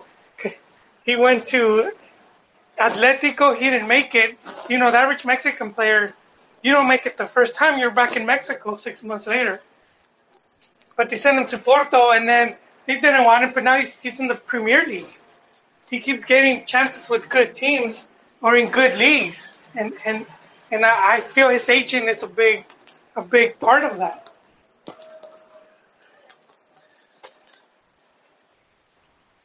So what's well, your reasoning, Beto? Like, what do you, I guess, what's, what do you think that is is to blame with with Memo? He's just not good enough, or those Jerry curls, or the fact that he's Mexican. People don't like people with Jerry curls. I don't know. I don't know. He's got the beautiful hair, though. I'm not gonna lie. I think it's a little bit of everything. Stylish headband. I think the, uh, sorry, I mean, even you said it. Uh, the, the goalkeeper is, you know, may not be the most important player on the on the field, so you could deal with, you know, another player, or maybe you have your preferred goalkeeper being someone else. And well, I mean, the reality is, is eighty percent of his problem is the fact that he doesn't have the E U passport. So, so yeah, you guys. I mean, and there was there were even offers, there were even offers in not just in Ajaccio, but but but in France that Toulouse had an offer, so he could have stayed in Ligue in Ligue one. And gotten his, his E U passport, and then he could have gone anywhere. Uh, yeah, that's the stupidest thing he did, you know, go to Malaga without yeah. even being sure. You know, at least talking to the coach. That's probably like my main gripe. You know, well, even with well, Alani's he, going over he there. He did it and, twice, though, too. He Even in Spain, like, you're already there. Just wait it out, man. Right. Like, if your dream is to play in, in, in Europe, and you really and you legitimately want to play, like, on a top team, Then, then do what you got to do, man. Just, you know, get that passport. It just boggles the mind. Isn't the root cause the agent, though? Shouldn't the agent be helping him to, to make those decisions? Well, I mean, ultimately, yes, uh, I blame both of them. It, it, it, yeah, exactly. I mean, it's just, it's just, you know, th- th- there are so many players, uh, and, and and it's not just Mexico. The, the, you see where yeah. where where bad decisions. At, at certain points in their career have, have, have, have defined their careers. And I think we've seen these guys now for the last ten to and I don't think that Memo's necessarily had a bad career, but, but I think he could have had a better career. And, uh, you know, he, he played well at Ajaccio, you know, and they, you know, Malaga not so much, and they like him at, although I would, I, I really do wish that they would have his, you know, he wears number eight in, in, in, in, in Liège, but they should put a little A next to it. So it says Ochoa. That's his name, Ochoa. Anyway. Uh, But uh, but you know, but then you see a player like Giovanni who just has made, you know, the career moves he's made were just, you know, uh, other than going to Villarreal, where I think he actually, you know, he played pretty decently for, for a couple of years, and uh, you know, outside of that, I mean, he had he he his his career was was completely wasted, you know, the, the, with the potential that he had because of the decisions that he made, and at the, you know, and, and when when those decisions were made. Just, just, uh, you know, Chicharito, on the other hand, you know, got, got very lucky. You know, Chicharito, you know, went about it a different way and, and, and, and then took advantage of what he had. And you guys pointed out, you know, Sir Alex loved him because he told Chicharito, you know, crash the six yard box, and Chicharito crashed the six yard box. And, you know, Manchester United is that kind of team that is going to, you know, put those balls on a platter for him, and he put them away, and he took him to the Champions League final. That's pretty good. You know, I think unfortunately for Chicharito, I think he, that uh, you know that those two years there, I think were his best, and then he, you know, he hasn't been the same since, and uh, and then and, and there's nothing wrong with that. You know, he he he he peaked, he, you know, and, and now he's on the downside, and it's uh, it's going to be a little harder for him. He's not as fast as he used to be. He can still get open though, and then that, and that that's what's amazing about him. So. Yeah, and there was this Brazilian, uh, John, I think you watched the game with uh, Jimenez and Wolves. Who did they play? Anyway, Everton, they had a, so Everton. Everton. They had a Brazilian. Signed. Yeah, they just signed like like like they did like fifty million, fifty million dollar Brazilian. Like, like yeah, exactly. Yeah. And I never heard of the dude, and and he scored two goals, I think, or one. No, actually, he scored. Well, he scored one of them at least. And uh, and the dude is hot, man. No, I mean, I, I, I, everything's going to be a good team. That was that was that was. Uh, Jimenez had a. You know, Wolves are going to. You know, they're not going to win the Premier League, but you know they need every point they can get, and uh, that that was good for them. Ron, you're going to. No, no, no. Okay. He was beeping. Yeah, he was definitely beeping. So that's the carbon monoxide there, Ron? Yep. Yeah. Or is it your is it, or is it your ankle bracelet? That too. uh, well, gentlemen, I think it's uh, probably time for us to, uh, to to wrap it up here. I know it's uh, it's been a while since we've all all been on, so I do appreciate everybody uh, Uh, taking, making the time to uh, come on, and I hope that our audience uh, enjoyed the interview we had with uh, with uh, Michel Richaud that we had a little earlier. That was uh, that was very entertaining, very informative, uh, uh, and uh, uh, a good guy to have on. And we are we'll uh, be sure to have him on, have him on again. We wish him the best of luck. Uh, uh, ho- hopefully, he will. Uh, you know, me methinks, uh, ho- uh, guys, that, that if he said uh, if he says. You know, what ends up happening if this Leaño guy ends up being the coach for twenty twenty-six, have a feeling that uh, that, that Michel might be part of that uh, that proceso there with uh, with him. So we'll see how that how, how that plays. So that, that that'll that, that'll give us then then then a lot of uh, a, lot, a lot of good inside access. You know, we could be the uh, la, la, la sombra del tri. You know, here at the at the Cantina Mekis podcast. So you guys will have to tune in for that. As it uh, as it happens, Ron, you've picked America. You don't, you don't, you know, you don't. You, you, I think that's the first time you've done it on the podcast. We'll have to see how that plays out. I mean, let's, uh, you know, they're they're certainly a candidate. Uh, I'm, I'm I'm sure that uh, you would you would like to see them win again. I think the rest of us would rather would rather not. Yes. So, uh, thanks for joining us, Ron. I really appreciate it. Yep, good to have you guys. Joel, is it? But before we go, is, is it? Uh, is is it time for the? Uh... He dropped off. Joel dropped off. Oh man, I was going to ask him. So. Is, is it? Is it? Is is is it still time to to get off the boat, or is uh, you still have to hang off the side? But he's dropped off, so he won't be able to say anything. Dan Santos, I think. Uh,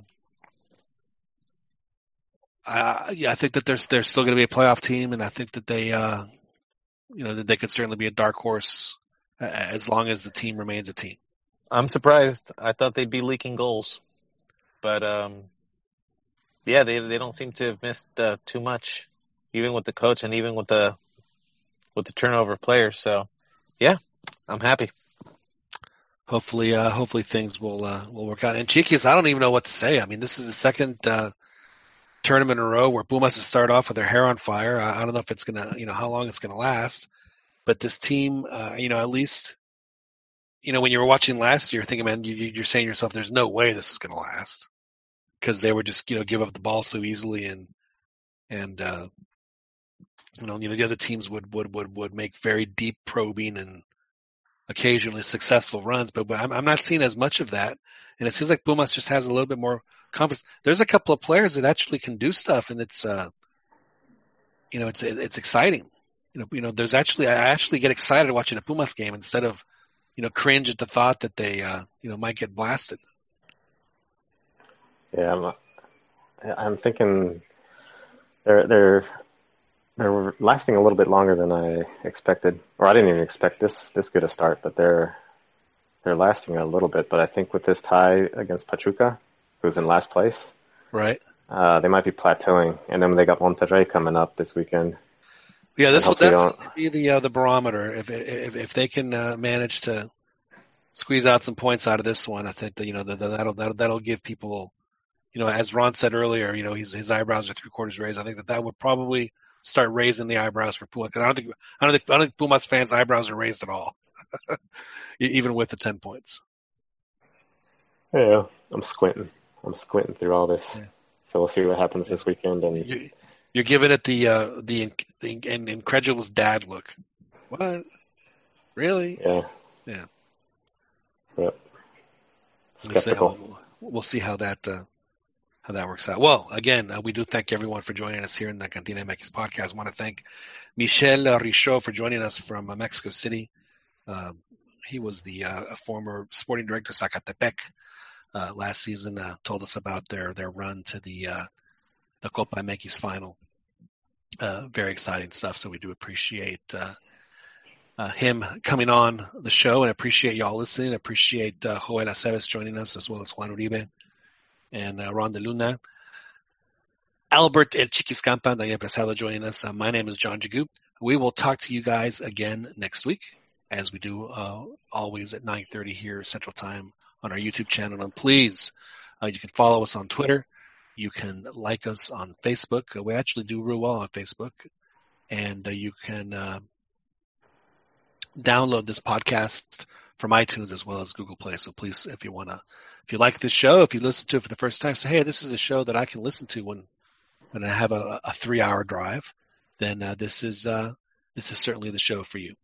Uh, again, uh, my name is John Jagu. Uh, for everyone that was on the show, thank you. And, and for all of y'all that are listening, we do appreciate y'all giving us a listen. We'll talk to you guys next week.